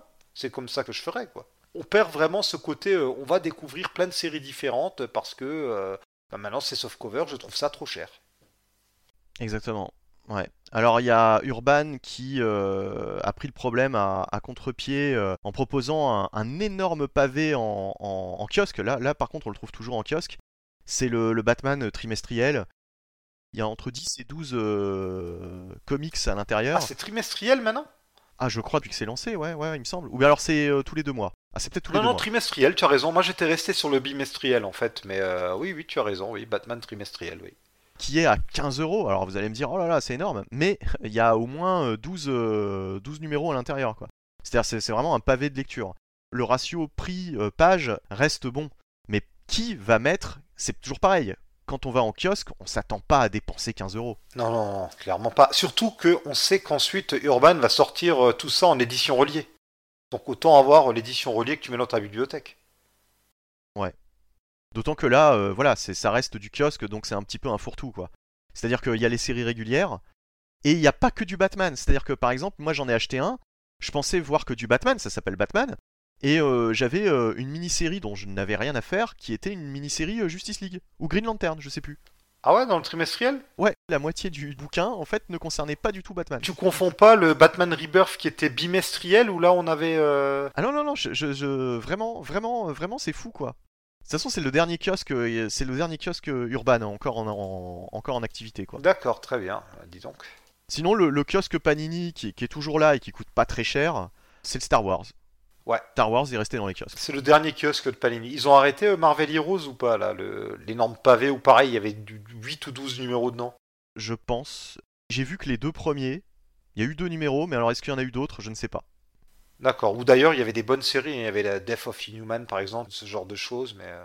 mais c'est pareil, tu vois. Euh, c'était une quinzaine d'euros, je crois. Oui. Et même s'il y avait des choses intéressantes et que le, rapport euh, quantité-prix était bon, personne, enfin, tu vois, personne ne va en kiosque pour acheter à ce prix-là, quoi. Bien sûr, bien sûr, ouais. Quand tu vas en kiosque, tu t'attends à, faire des dépenses justement, je sais pas, inférieures à 6 euros, quoi, ou à 6 euros maximum.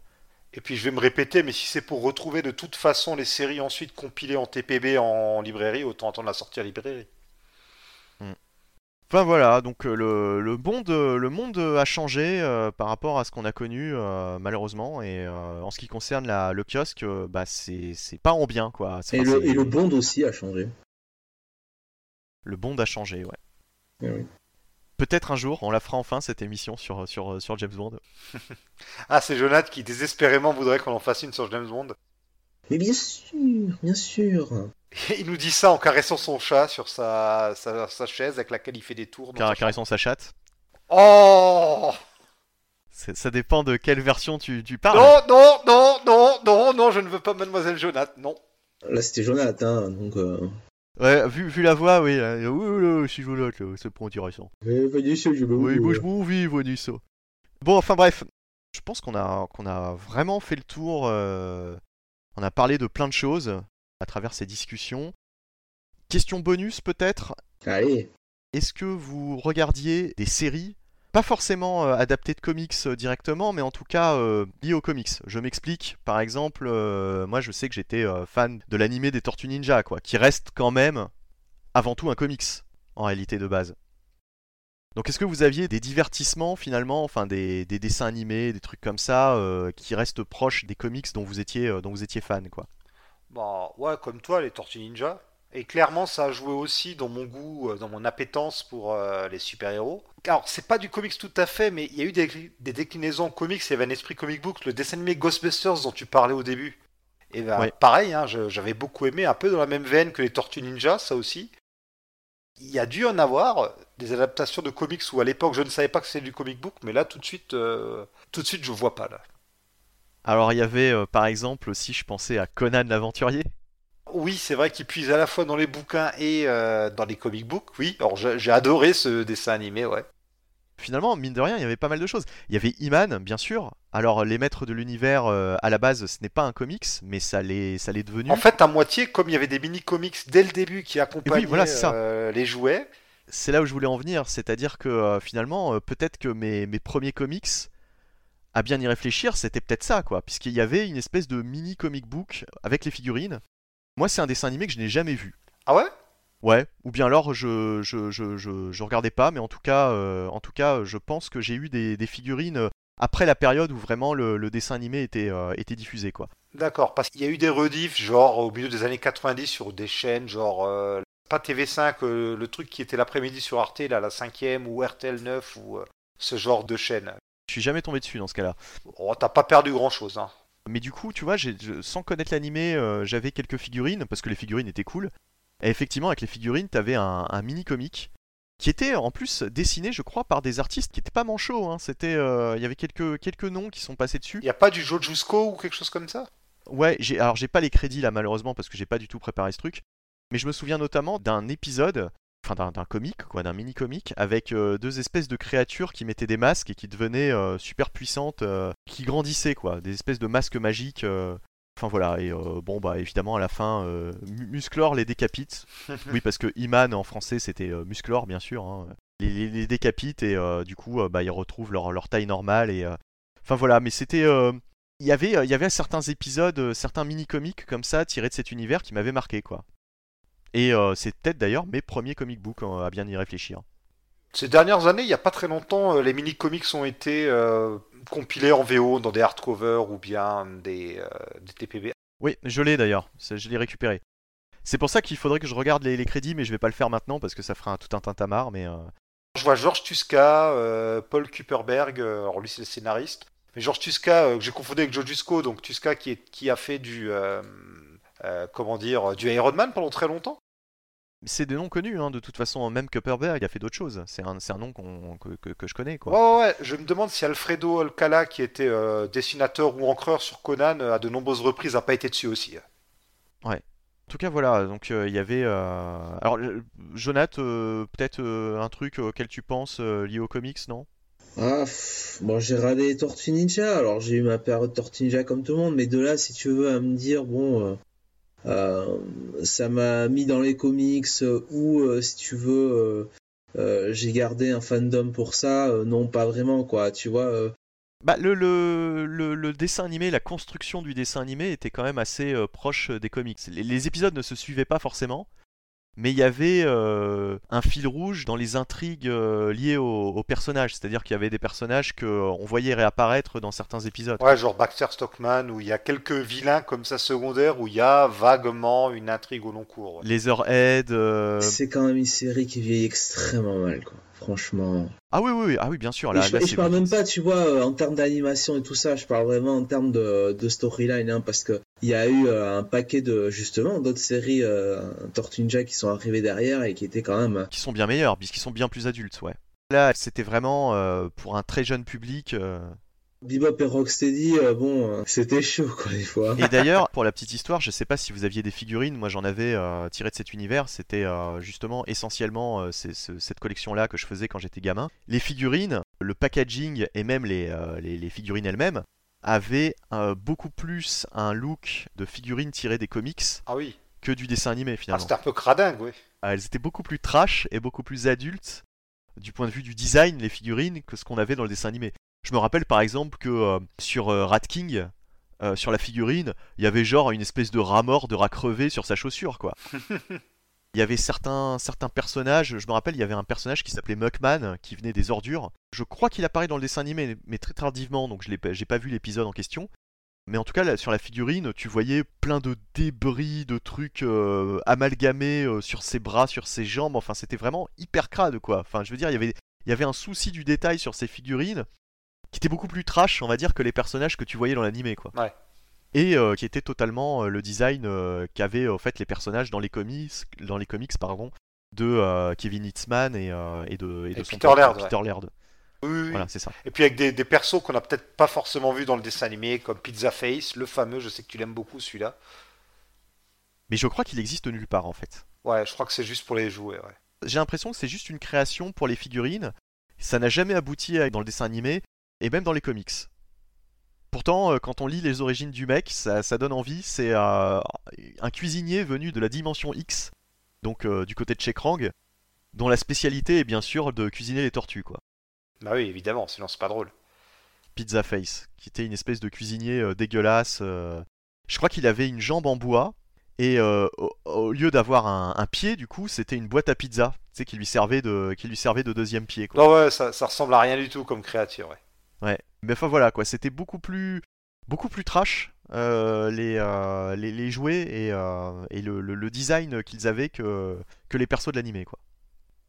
Là aussi, les, les jouets dérivés des dessins animés de super-héros, ne serait-ce que le nombre de persos jamais apparus, voire les armures à la, à la noix créées juste pour le marketing, il y aurait de quoi en faire toute une émission là-dessus. hein. Bah un jour, si tu veux, on pourra faire une émission sur les, les produits dérivés. Oui, pourquoi pas, ouais. Bien que c'est un truc euh, qui est plus adapté euh, au visuel qu'à l'audio, ça peut être envisageable. Ça peut pas être inintéressant si on se renseigne sur l'histoire de la création des, des jouets, etc. euh, Il y a moult choses à dire. Oui, oui, tout à fait, oui.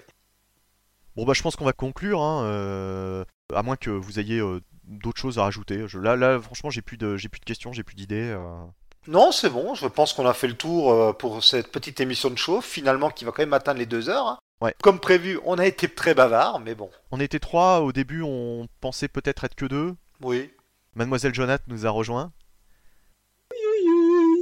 Voilà. Donc du coup, ceci explique cela et euh, bah, j'espère que ça vous aura intéressé, ça vous aura plu. Et justement, le but c'est peut-être euh, plus tard bah, d'avoir d'autres personnes euh, qui nous parleront de, leur, de leurs premiers émois comics. Ça pourrait, être, euh, ça pourrait être intéressant et ça pourrait donner lieu à d'autres discussions parce que là, mine de rien, on a eu pas mal de discussions euh, autour de plein de choses hein, euh, finalement. Que ce soit les origines de Venom ou, euh, ou la distribution des comics en France euh, par le kiosque. Enfin voilà. C'est aussi le but de cette émission, c'est de dégager plein de petits sujets de discussion comme ça au fur et à mesure de nos pérégrinations et de nos souvenirs. Il y a déjà même une personne ou deux à qui j'en ai parlé qui serait intéressée, donc ça devrait pouvoir se faire. Parfait. Bah écoutez, il reste plus qu'à nous retrouver sur le site. Oui, sur comicsoffice.com. Comme toujours, vous pouvez nous écrire à contact.comicsoffice.com ou sur les réseaux sociaux, à Facebook et Twitter, où on est toujours très actifs. N'hésitez pas à consulter l'article qui accompagnera ce podcast si vous le téléchargez directement sur une appli, parce que euh, je vais voir, je vais au moins mettre le lien vers l'histoire euh, du costume noir, si jamais tout ça, ça vous intéresse, avec notamment euh, cette histoire de concours, euh, le, le jeune homme qui s'est manifesté il y a quelques années. euh, Il a été interviewé par euh, je ne sais plus quel site. Je vais vous retrouver tout ça et vous mettre tous les liens dans Il l'article. y avait un site qui s'appelait Mad Goblin War, je crois. Enfin, tapez Mad Goblin. C'était un gars qui faisait plein d'essais sur Spider-Man et qui a fait notamment un- tout un article, tout un essai sur le, le costume noir. Et je crois que tout son- tous ses écrits sont encore euh, disponibles en ligne. Ah, bah je vais aller voir ça. Si vous tapez ça sur Google, alors c'est en, c'est en anglais hein, évidemment, hein, euh, mais voilà, c'était une mine d'informations et euh, il y avait, euh, y avait pas mal de choses intéressantes. Par contre, je pense que ce n'est plus actif, qu'il n'écrit plus depuis quelques années. Ça datait des années 2000, début des années 2000. Ça reste toujours passionnant, ce genre de choses. Très bien. On ira voir. Eh bien, bonne continuation à tous. Je sais pas comment terminer. Bonne soirée, bonne journée. euh, voilà. euh, À très vite pour de nouvelles aventures, pour d'autres émissions également Salut à tous qui continuent hein, sur euh, Comics Office au rythme euh, totalement irrégulier, irrégulier qui nous, euh, qui nous qualifie. Oh là là, oh là là Allez, ciao, ciao, voilà. Allez, salut tout le monde et lisez plein de bons comics. Jonath Pff, Même pas, même pas, même pas de Jonath, même pas de. Allez, salut à tous. Bah, j'ai déjà Mais il l'a dit, il l'a dit Ah bon?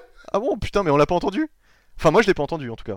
Mais oui Je vais être occupé à t'écouter, comme d'habitude. Ouais, comme d'habitude.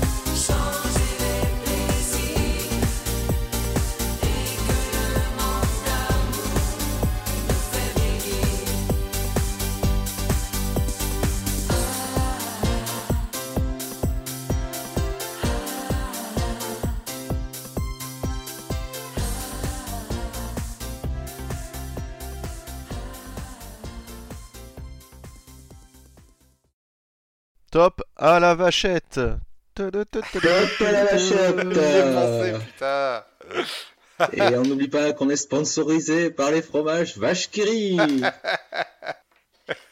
Non mais c'est bien comme ça, je teste Ça que ça commence marche. hein. déjà mal. Oh là là, la bouteille d'orangina là, il faut qu'elle monte sur la plateforme Taisez-vous Jean-Pierre Oh là là, cette chute du monde marsan Comment il s'appelait la- l'arbitre alsacien là? Robert Wurtz, non? Robert Buant, ah oui. Supporter d'Arcachon, bonsoir Mais Olivier, qu'est-ce que vous faites à- avec vos doigts? Ah non, je fais juste un 3 comme ça, euh, voilà, c'est pour retenir le nombre de points. euh. Ah oui Robert Buant. Mais en plus, je, je pense qu'il était vraiment sincère. hein. Il comptait le nombre de points, euh, c'est normal, c'est l'arbitre. De toute façon, il y a, c'est, tout à fait possible que euh, son, son compte corresponde au- comme par hasard à la réponse, puisque devait y avoir euh, trois propositions. Donc, euh, Non, je parle d'Olivier Chabaudot, hein, je parle pas de Robert Wurtz là. Ouais, ouais, ouais. Ouais, t'as- Enfin, tu reverras la séquence, euh, des fois le hasard fait vraiment bien les choses, hein. Bah ouais, mais le hasard, euh, quand il y a, quand il y a trois, euh, trois réponses et euh, que comme par hasard. Et, Oui, euh, oui, oui, oui, oui, oui. Ah, monsieur, on est béni toujours à contre-courant des avis des gens. Non, moi je pense que c'était une grosse connerie. euh, c'est, on a vraiment fait, un- on a monté en épingle un truc, euh, un truc totalement, euh, totalement évident quoi. Un complot. Bah oui, il y avait rien quoi. Mais à l'époque c'est bien parce que l'actu c'était, euh, attention, le, le grand complot d'Interville quoi. C'était quand même un peu moins grave qu'actuellement. Oui, c'était autre chose, oui, c'est sûr. Voilà. C'était vraiment le, le top du top. Et le quoi. président, il disait rien en plus pour Interville à l'époque. Il foutait rien, le président. Non, il buvait des bières à l'époque. Ouais, ouais. Il, allait, il buvait des bières et allait au salon de l'agriculture. Il n'y avait pas de confinement parce qu'il y avait eu euh, du, euh, de la merde à Interville quoi. Oh C'était Do you want me to go back to France? Ça va? Bonjour! Do you want me to take the plane? Do you want me to go back to my plane? Do you want me to go back to France? This is not a method, this is a provocation. Bonjour Putain. Ah, c'est beau, hein, mais, mais c'est loin. Ah, mon dieu, mon dieu. Bon, allez. Ah, là là. On se motive. Ouais, ouais, ouais, va falloir déjà que je taille le, le pitch de l'émission euh, au début, donc euh, Bonne chance. euh, ouais. Espace disque, ok, donc c'est bon. Bon, bah, je, me- je vais me lancer. hein. Bonjour à tous et bienvenue dans un nouveau numéro de. Euh, bah non, bah non, pas dans un nouveau numéro puisqu'ils connaissent pas. Donc, euh, on va- allez. Allez, bravo. Mais, pff, vraiment, quoi. Oh, le mec. Bah, si, c'est un nouveau numéro quand même. Un nouveau numéro de. Un nouveau numéro de. Ouais, ouais, ouais, mais c'est- enfin, je vais pas le euh, présenter je comme sais ça, Pas, un voilà. nouveau numéro sur notre, euh, notre site. Hein. Non, un nouveau premier numéro. Non, non, mais vous inquiétez pas. Bon, allez, on, on recommence. Bonjour les petits loups Non, je déconne. Cette année, il y a eu un petit nouveau parmi les animateurs. Olivier Allemand, le nouvel arbitre. Il a remplacé Robert Wurtz, le mythique arbitre d'Interville. Vous vous souvenez? Robert et ses tops à la vachette.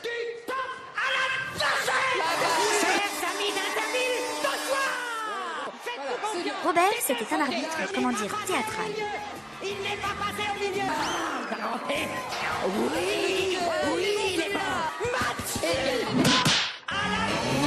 Comme on me demandait un peu d'en rajouter et que moi, sur le football, on m'avait toujours dit que j'étais un arbitre théâtral, et bien là, j'ai pu laisser libre cours à ma nature. Bien sûr, je vois bien. Ah oui, oui, génial, la- ah oui. L'aventurier. Oui, c'est a marqué. De toute façon, ça rien. Constaté. Voilà ce qui a marqué. Corti, confirmation Musique Écoutez, oui, merci. Le titre de cette chanson, c'est L'Aventurier. Sur le tableau de Bandol, on le devine. Oh Donc, un point pour Bandol. Oh mais mais- va- oh. mais laissez-moi parler Vainqueur de jeu, c'est ça, Maxime 2 à 1. Terminé Mais laissez-moi parler Vous n'êtes qu'un manipulateur, Jackabotte, vous êtes viré. Apparemment, vous n'avez pas la moindre idée ferai tout pour vous réduire à néant. Vous n'avez pas le choix, Jack. Je vous ordonne de quitter ce bâtiment.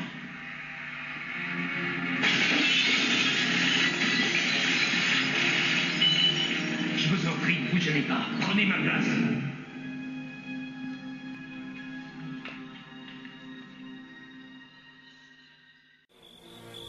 Qu'est-ce que t'es venu ici Tu sembles être très distante ce soir. Eh bien, Vas-y, dis-moi tout. je ne me sens pas très heureuse. Mais pourquoi? Qu'est-ce que tu veux? Dis-le-moi vite et je te le ferai immédiatement apporter. Oh, je veux juste un mari qui quitte ce milieu pourri dans lequel il travaille depuis des années. Ouais, c'est ça. Ça recommence. Et J'aimerais te le rappeler, mon travail dans ce milieu pourri, comme tu le dis, nous a quand même permis de devenir riches et d'avoir tout ce qu'on veut. Mais justement, pourquoi continuer? Tu consacres encore tout ton temps au crime. Ah bah non, c'est faux. Tu sais bien que j'ai toujours du temps pour toi. Ouais. Eh ben, tu m'excuses, c'est très important. Tu vois ce que je disais? Quel caractère.